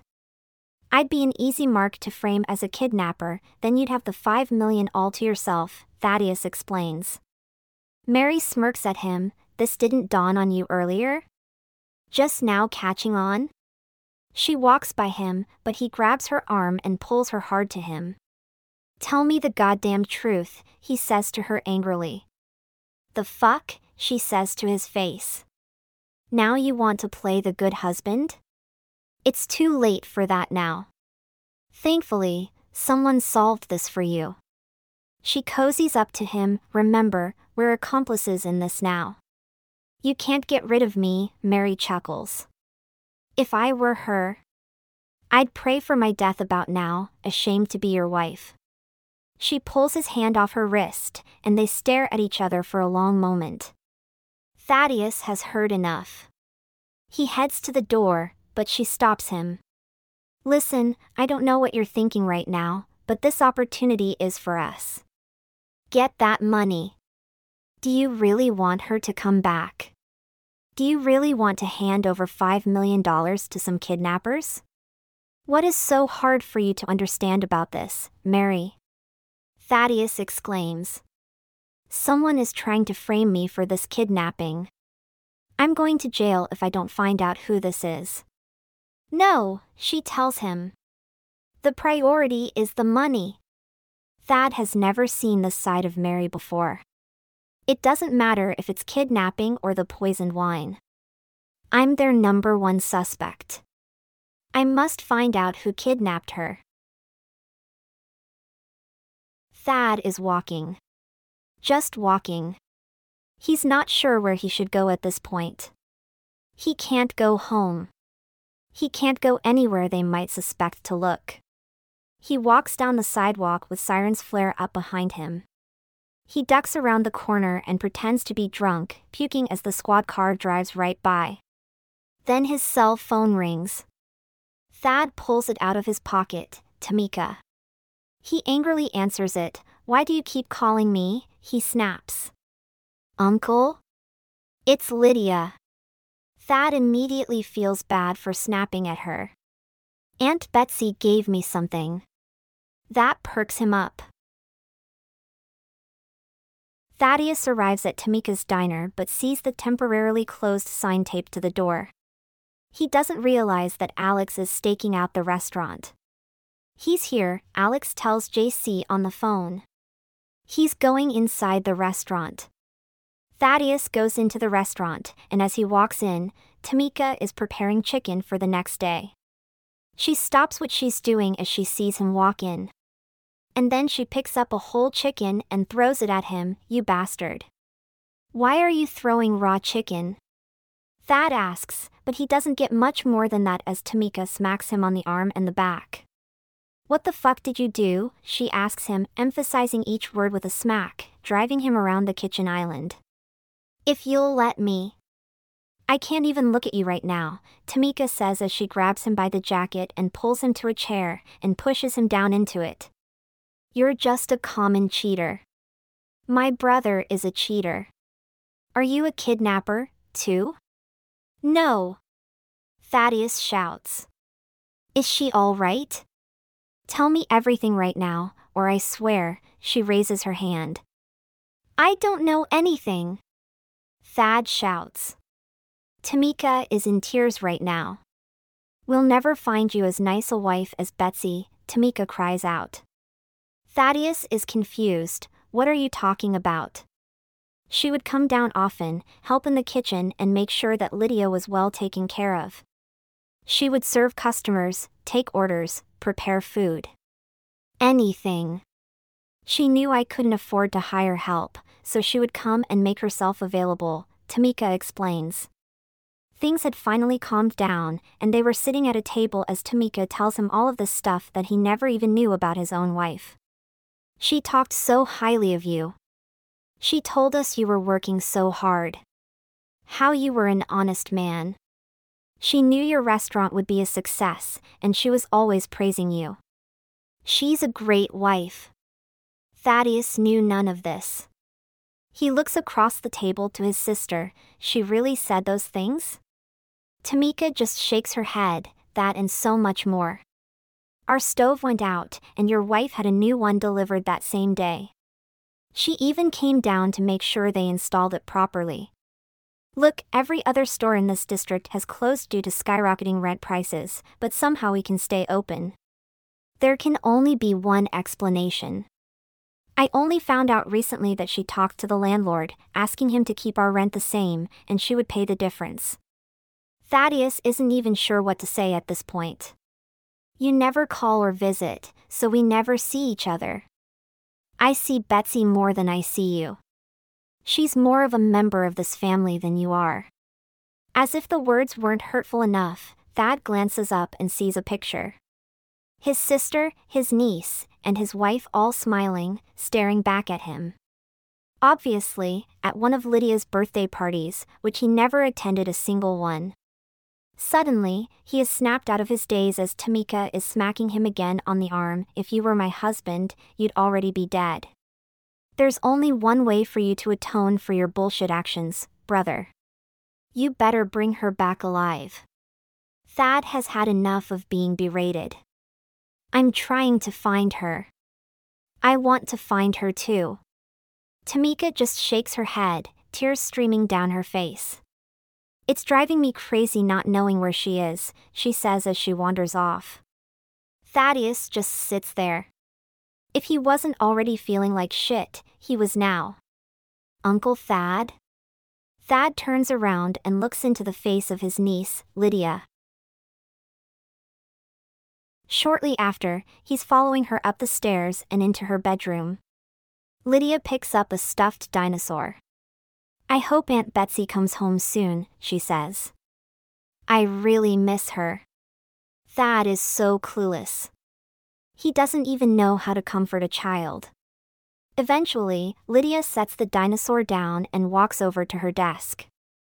She pulls open a drawer and removes a pencil box. She walks over and offers it to Thaddeus, who drops to his knees to accept the child's gift. This is what I'm supposed to have, he asks. Lydia is very brave right now. Aunt Betsy told me that if she died before you, I should give this to you. She made me promise. Even though I believe she's still alive, I think it's probably time to give this to you. As Thaddeus holds the box in his hand, Lydia removes the top. She reaches inside and produces a key and hands it to Thaddeus. The key seems rather ordinary, with no particular markings on it. Thaddeus reaches out to take Lydia's hand. Thank you. Uncle? Aunt Betsy's still alive, right? The girl cries now. She didn't die, right? She's sobbing. Of course, Aunt Betsy is alive. He draws the girl in and hugs her to him. It's going to be okay. Everything will be all right. Jerry is somewhere, sketching a portrait. It's mostly finished, but he keeps touching it up. As we pan past the easel, we see the bare back of a woman. Where did you go? Why did you leave? Are you guilty? The questions are thrown at him as Thaddeus walks up the drive to his house. He ignores them all. Jerry continues to sketch. The figure behind the drawing is too blurry to really make out who it might be. Thaddeus walks into the house with a purpose. He goes upstairs and into his closet. He holds the key in his hand. First, he starts with luggage to see if the key fits any of it in the closet. When it doesn't fit, he turns around and sees a drawer with a lock on it. The key slides right in. He turns the lock. He slides open the drawer. There is a notepad and a sparkly black box. He lifts the box from the drawer and removes the lid. Inside is a bank book and a USB flash drive. This bankbook is identical to her bankbook, but as he flips open the document, instead of her name at the top, his name is there. He flips the page again, and the balance is the same as her book. Just over $5 million. Underneath the bankbook is an envelope, which he opens. There's a letter inside. He reads To Thaddeus. I have written this letter which cannot be delivered. I had hoped that one day I could properly convey my feelings. I am afraid that what I own may someday hinder you. I believe in you. What I've left you is not my inheritance, but a display of my trust in you. Love, Betsy. Tears are streaming down Thaddeus's face as he reads the letter. There's something else with the letter. A paper coaster. He remembers it well. On the day he proposed marriage to Betsy, she wrote on the coaster her promise to him that not until death will they part. Then they used the wine to stamp their thumbprints on the coaster to seal the promise. It was the same brand and year of wine that he poisoned the other night, hoping to kill her. He would watch as she poured a little of the wine into a small dish. She would then place her thumb in the wine and press it to the coaster underneath the promise. He would follow, doing the same, swearing that same promise to her. For the first time since arriving home two nights prior, Thaddeus breaks down and cries. Apart from Betsy and Thaddeus, no other fingerprints were found in the house, Alex explains as she and JC walk down the corridor at the police station. Really, that only means one thing, JC says with a sigh. It's not possible to go around erasing a single set of fingerprints from a crime scene. Where is that bastard? Suddenly, his phone rings. After checking who called, he answers. What? Are you sure? Got it. Let's go, JC tells Alex. Where are we going? she asks. JC starts walking back the way they just came. Thaddeus just got home. Let's go arrest him. Moments later, a reporter's wet dream as Thaddeus is recorded being led from the home in handcuffs. The officers bring him to stand in front of JC and Alex. Thaddeus. We found blood in your trunk that belongs to your wife. With this evidence, we are placing you under arrest. Thaddeus struggles, wait, there's something wrong here. I didn't do this. As they fight with him to get him into the back of the squad car, a voice yells out, I have a delivery for Thaddeus Pride. A man on a bicycle rides through, lifting a letter over his head. JC starts towards the messenger, but Thaddeus breaks free and beats him to it, snatching the letter. He finds N31 stamped on the back and hands it over to JC. Everyone is back inside the house now, as JC opens the envelope and empties it into his hand. A USB drive. The drive is plugged into the side of Thad's television, and the screen comes to life. The sound of a woman is crying, and the camera slowly shows her feet. As the camera pans up, we can see that it's Betsy. She's wearing just a nightgown, as she might wear in the evening when she was taken. Betsy's eyes drift upward and stare right into the camera. The side of her mouth has a small scab, showing she may have been hit, and it looks like her hands are tied behind her back. JC is watching Thad, whose face is showing terror right now. In the background, the news shows Thaddeus begging the public for any information leading to her being found. This had to be taken today then, Alex notes. Right, JC says. Thaddeus is breaking down seeing his wife like this. Tears are running freely down his face. She's alive, he cries out. She is still alive. Then the screen goes white. Then words type across the screen. Prepare $5 million, non consecutive notes in large black bags. Bring it to the Starlight Hotel, 10 a.m. tomorrow. If I see any police, I'll kill your wife. Suddenly, everyone in the room is looking at their watches. We have less than 13 hours, Alex notes. She turns to JC, is it even possible to put together $5 million with non sequential numbers in this amount of time? Thaddeus isn't worried too much about that. He lifts the remote and rewinds the video and watches it from start to finish, bawling his eyes out as he sees the condition she's in. Betsy. Suddenly, as if he has an idea, he stops crying and rises to his feet, dropping the remote on the floor.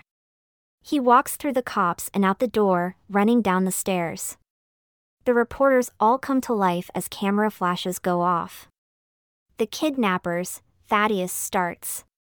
He knows this is the best way to get his message across to as many people as possible in the shortest amount of time.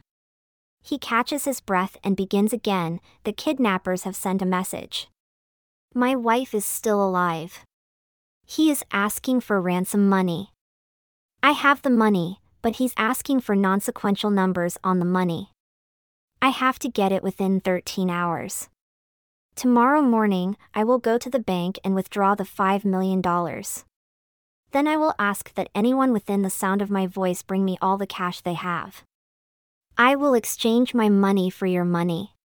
Please, come to the bank at 6 a.m.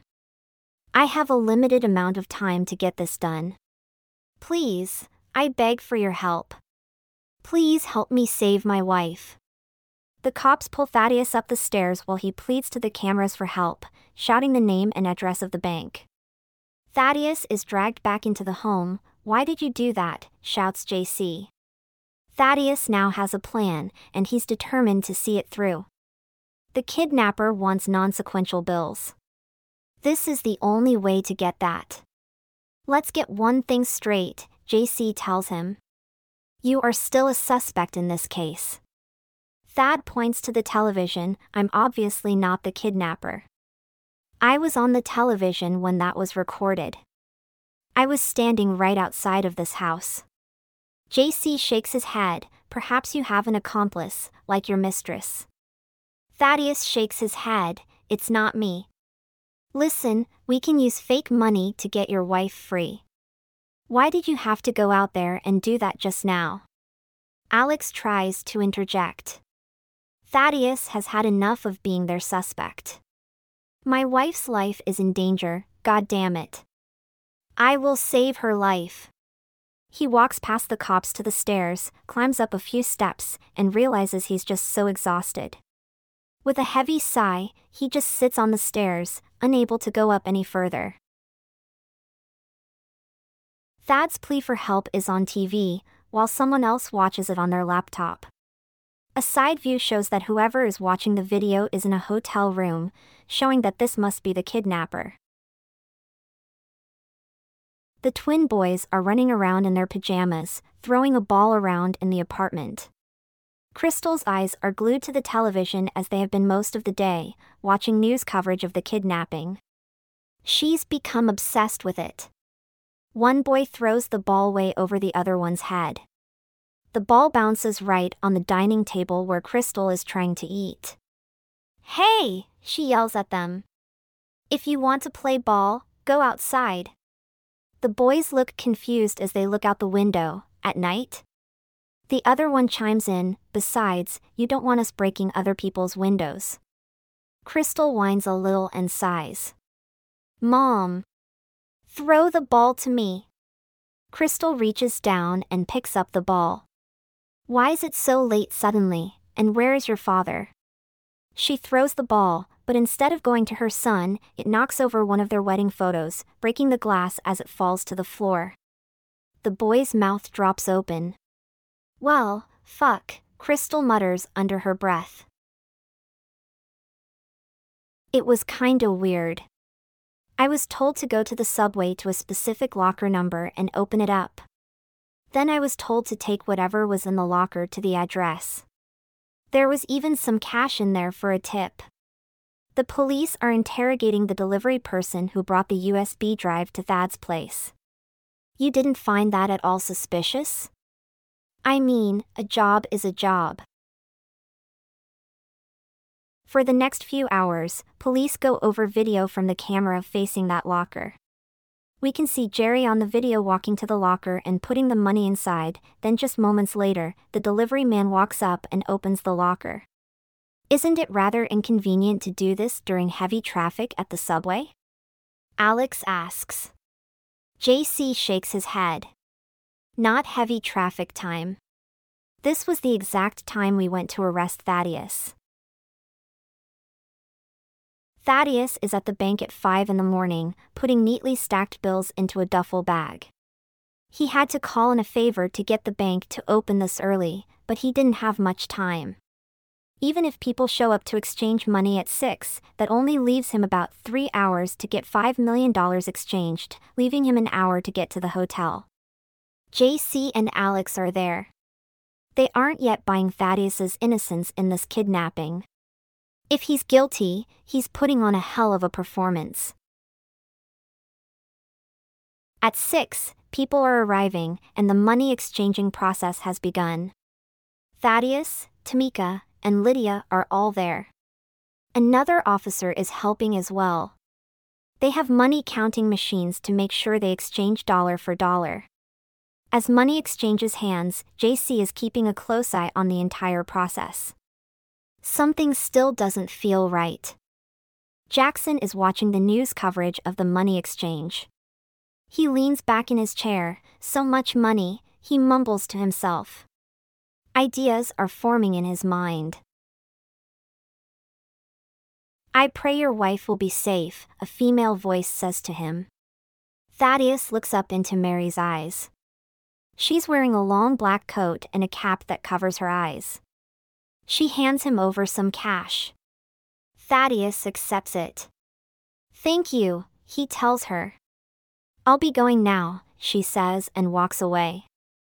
Thaddeus realizes she also passed him a note.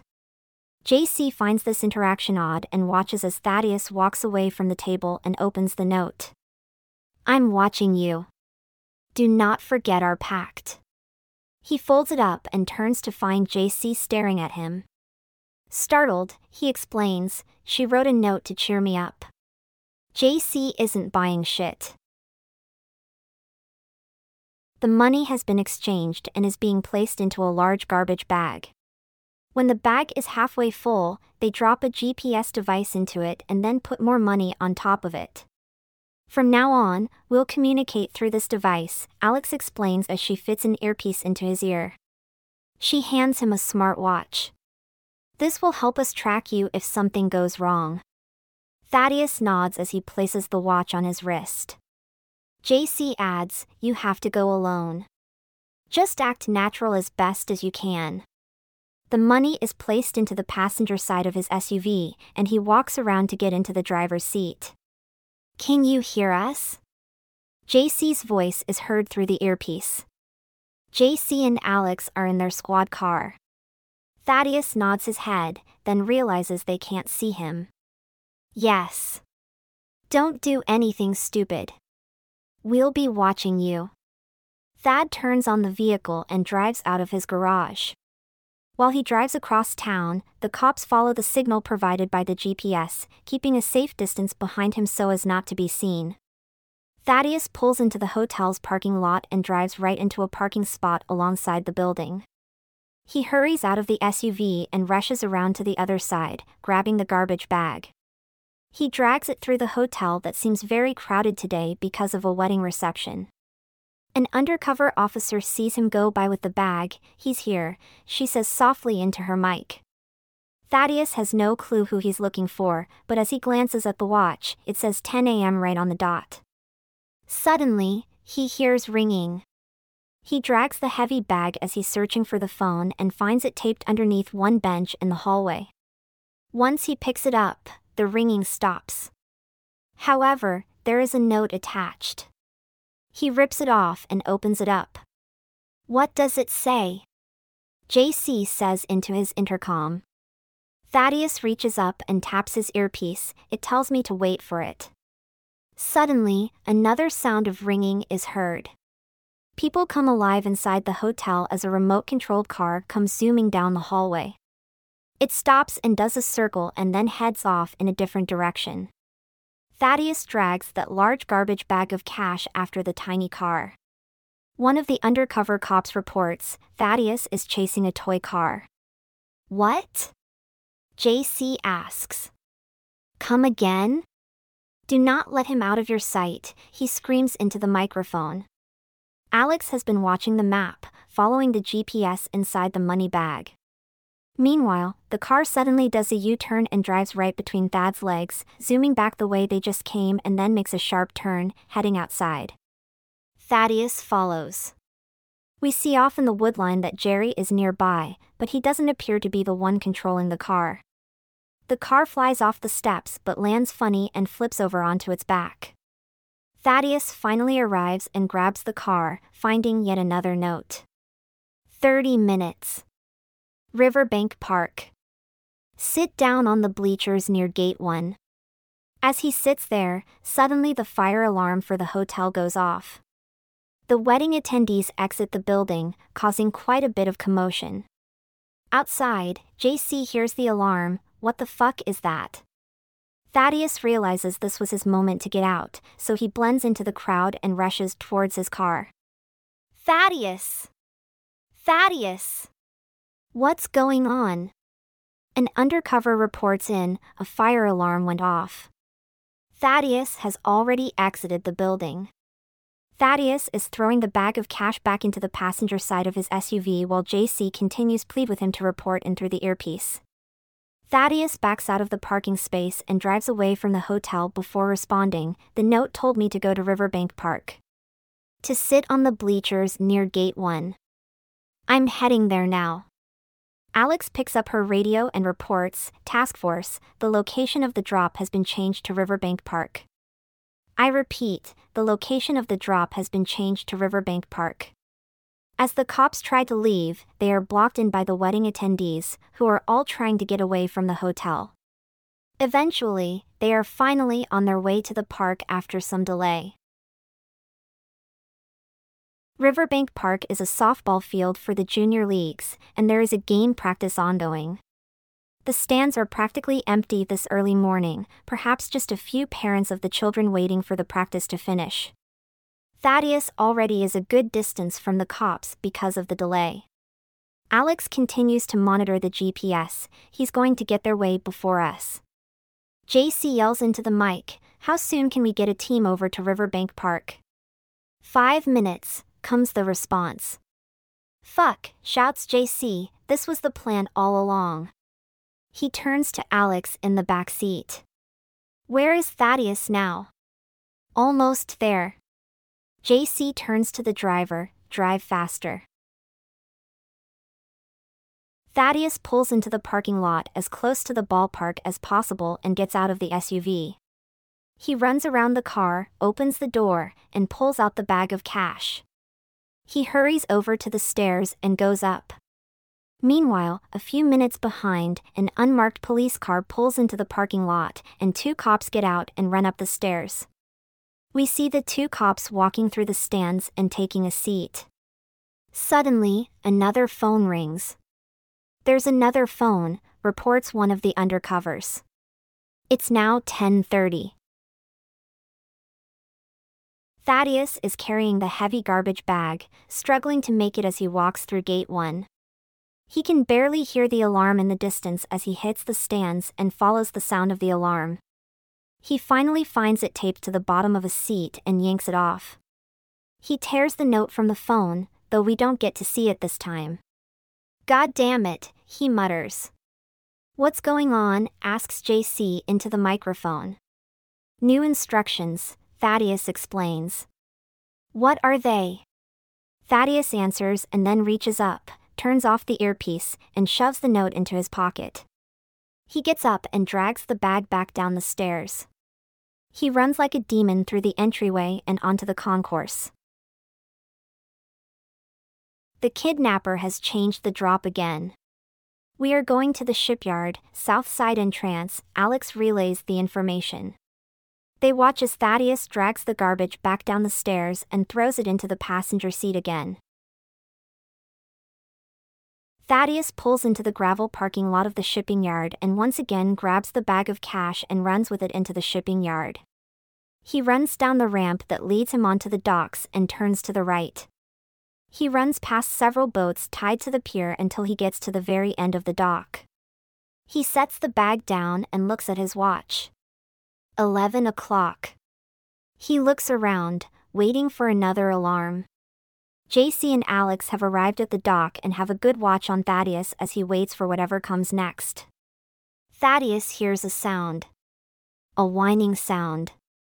He finally spots the drone incoming. The drone is carrying a large net. JC can see that Thaddeus is looking at something, lifts his binoculars, and then sees the drone. Thaddeus picks up the bag and cautiously approaches the drone as it lands on the dock. There's a note attached to the drone. Put the bag in the net. Thaddeus looks around. He doesn't see anyone, so he taps the earpiece. I'm going to put the bag in the net. Go ahead. We have the GPS in the bag, JC reports back.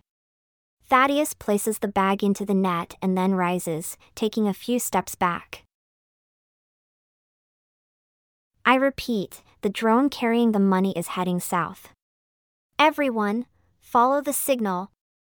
JC yells into the microphone as the driver heads that way, while Alex gives directions from the back seat as she monitors the screen. The drone flies over the river, going under overpasses as it carries $5 million in a plain, black garbage bag. Thaddeus is left standing there on the dock. He doesn't seem all that concerned at the moment. After quite the trip, the drone finally lands at Starfish Park. It's finally stopping. Everyone to Starfish Park. JC yells. The drone lands in the middle of the water park.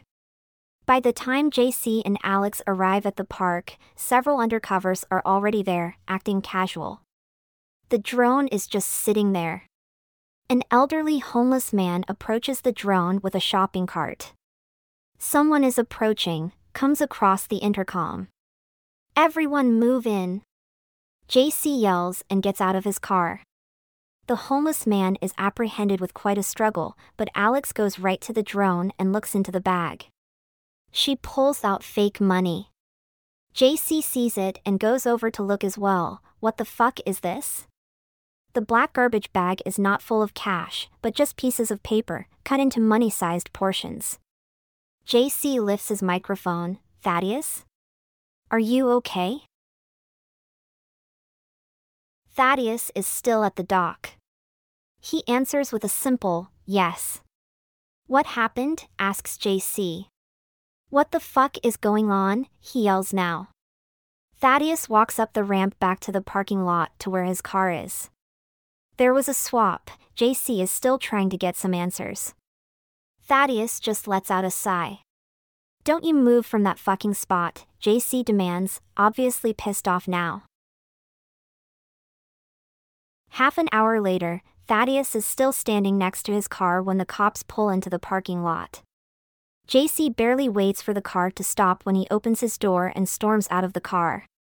He runs over and grabs Thaddeus by the jacket. You said you wanted to save your goddamned wife.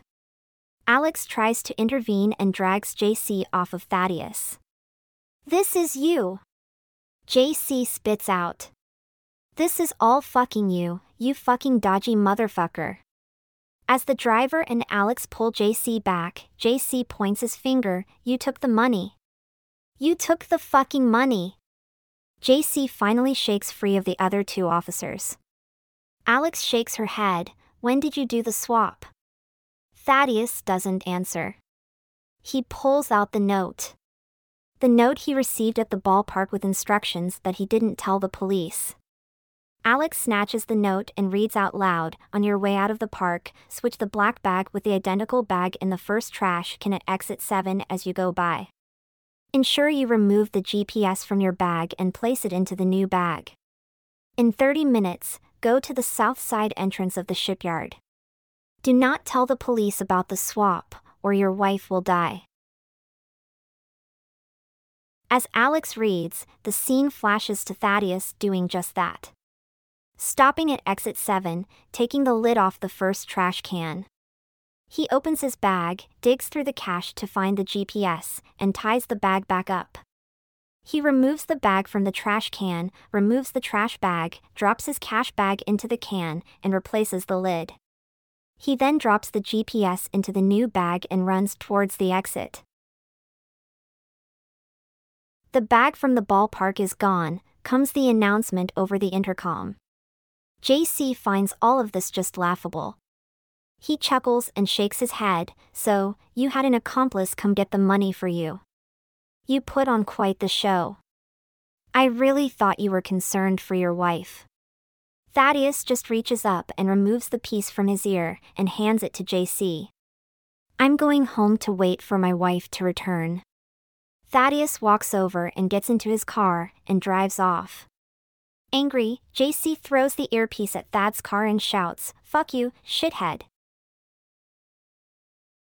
That night, JC has pictures laid out on the glass board, trying to figure out this baffling case.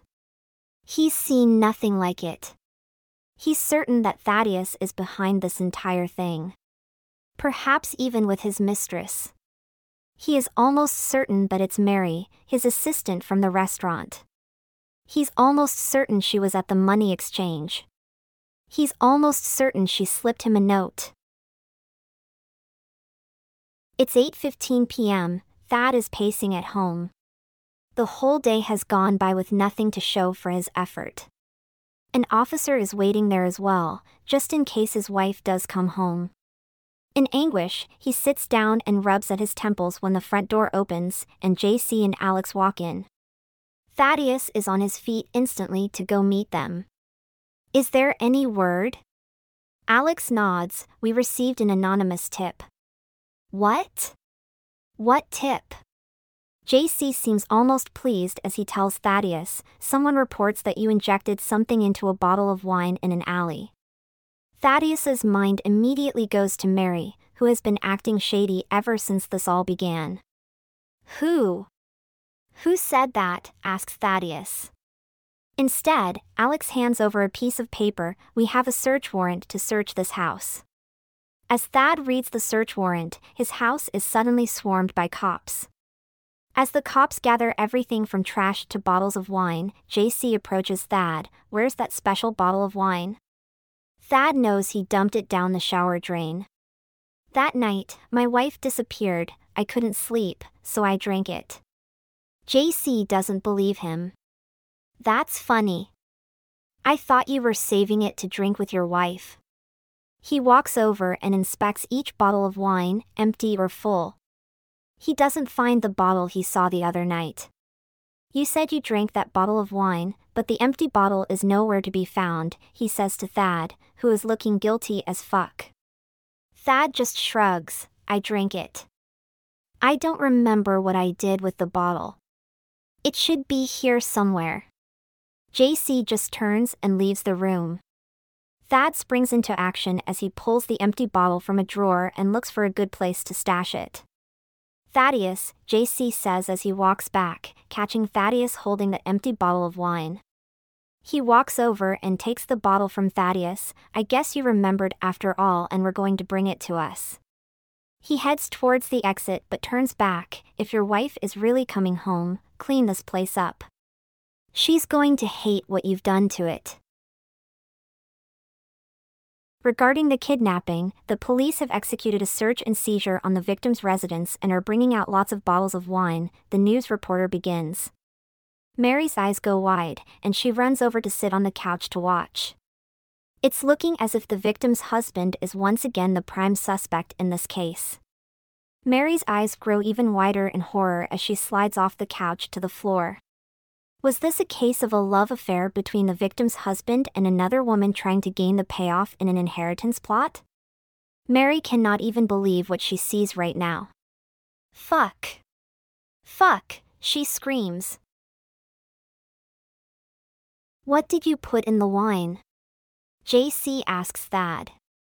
They are sitting across from each other at Thad's dining room table. I'm not sure what you mean, Thad explains. Did you receive something from your mistress?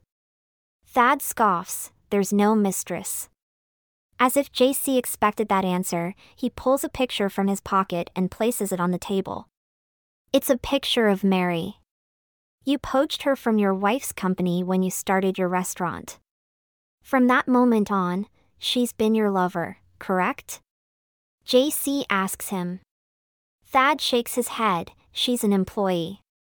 Is that so? Earlier that night, JC and Alex visited Mary's apartment complex and talked to a security guard. They showed him a photo of Thad. Have you seen this man before? The security guard nods his head, he comes here often. Apartment 302. He said you'd been to her apartment nearly every day for the past couple of years, JC tells Thad. Thad has nothing to say. JC pulls out another piece of paper. We checked her financial record. She purchased a very specific plant extract. It can be used to make poison. Did you know that? Thad is getting nervous now. He reaches down and picks up the receipt, glancing at it briefly to make sure the cop wasn't lying to him. When he sees the information there in black and white, he lays it back down. I don't know anything about that. JC turns to Alex, Do you have that? Alex nods and produces a piece of paper. It had been crumpled, but they've smoothed it out. It was the note Mary passed him at the money exchange. I'm watching you. Don't you forget our pact. You two planned this all along, from the very beginning, didn't you?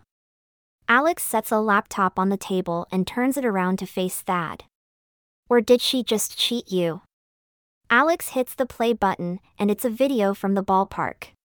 Mary is wearing a long black overcoat with a black cap. She moves from pillar to pillar, sneaking around. Mary was at the park. She tries to stay hidden as she watches Thaddeus grab a large black bag from his car and run into the ballpark. She also sees all the cops arriving as well. She goes inside. Alex pauses the video on a picture that is clearly Mary. You called on the entire city to come exchange money. For her, didn't you? JC points to Mary on the screen. Thad is trying to find some way out of this. Mary was not supposed to be there. How she even knew to go there, he has no clue. There's some misunderstanding here, Thad tries to explain. I went to that ballpark to save my wife's life. JC isn't buying this shit, save her? How can you save her after you've killed her? If I wanted to kill her, why go through this charade of kidnapping her? Wouldn't I just kill her and get it over with? What's my motive for going through all this drama? It makes no sense. JC slaps his hand down on the table in anger. That's your fucking alibi? That's what you got. It makes no sense. Really? It really looks like Mary betrayed you. She has the money, right? Alex asks. Look, I'm married too, JC interrupts. Let me give you a piece of advice. Don't live like this. Let's go. He stands up. Listen, detective, Thad says as he also stands up. I really want my wife to be alive. JC shakes his head. The kidnapper has his money, so where is the hostage? If he had freed the hostage, we would have known about it. Can we please wait here until she comes back? Thad asks. JC has really had enough, listen. I'll give you this. You're a really good actor. Actor? Thaddeus asks. I beg of you. Please allow more time for the kidnapper to contact us. JC sighs and glances at his watch. Fine. We'll stay until midnight. He walks away but then remembers something, by the way, once we find the poison in the wine bottle, we're placing you under arrest. Even if your wife comes back alive, you'll still go to jail for attempted murder. Your selfish life will be over. Thad is left standing there, knowing full well his life is probably over. Mary is in a rush to pack her things as she stuffs some clothing into a bag. The clock says 9 p.m. God damn it, she mutters as she gathers as much stuff as she can. When the bag is as full as she can get it, she grabs her purse, her phone, and rushes out the apartment door. Mary hurries down the stairs only to be greeted by a slew of reporters. Is it true you were having an affair with your boss and helped him plan the kidnapping of his wife? One reporter asks. She's stuck. No, we just work together. A phone is shoved in front of her face. Can you explain this photo? It's a photo of them together. She is standing behind Thad, with her arms around him, and both are smiling at the camera. Fuck. She tries to push past the reporters when a police car pulls up. She stops immediately. An officer gets out of the car and approaches. You are a person of interest in the kidnapping of Betsy Pride. You're going to need to come to answer a few questions. Johnny is cleaning a wine glass at his bar. There are only two customers at the bar, both watching the news broadcast of Mary's apprehension. Johnny's phone buzzes. He answers it and listens to whoever is on the other end before finally responding. Congratulations. After a moment, he smiles and answers, Of course, I'll wait for you. Johnny hangs up the phone, setting it back under the bar. He walks over to his two customers and apologizes, It's time for me to close. Take your time, finish your drinks. Thaddeus is wringing his hands as he sits at the dining table. The clock says 9:52. Then 10:24. Then 11:07. Then 11:23. Then 11:59. Then the clock strikes midnight Thaddeus hangs his head. He had really thought she'd come home.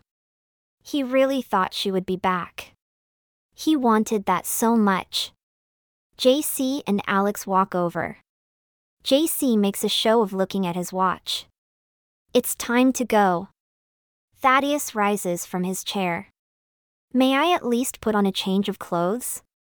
JC nods his head. Thaddeus walks by them and heads up the stairs. The two customers have left, and Johnny reaches over and lifts the needle from the record that's playing. He turns off the sound system when there's a knock on the door. He glances up. He walks around the bar and to the long entrance corridor and walks towards the door. He unlocks the door and opens it up to see a large cooler sitting on the step. We are where we started. Thad is sitting on the couch in his bedroom, watching wedding videos. We see Thaddeus finish a shot and then walks over, and he pushes a bar stool to the center of the room. He gingerly places one foot on the stool and then lifts himself up onto it where a noose hangs, hung perfectly at neck level. He turns to look at the video when the minister finally allows them to kiss. As they finally touch lips on the screen, a tear slowly rolls down his cheek as he reaches for the noose and drags it over his head. Then he knocks over the stool. The sound of him knocking over the stool is heard downstairs as JC looks up and then at Alex. They burst into the bedroom to find Thad hanging there. Motherfucker! JC screams as he and Alex work together to get him down from his noose.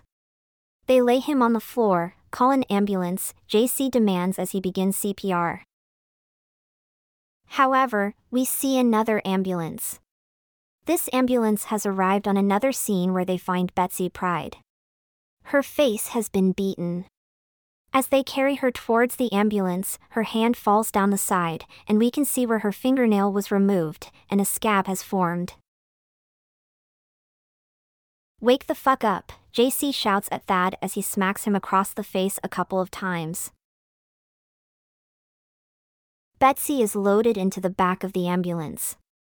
Her head is not covered, so she must not be dead. JC is still giving CPR to Thad, trying to revive him. As Betsy lies in the back of the ambulance, we close in on her face. She keeps her eyes closed, but. She smiles. Betsy smiles. To be continued.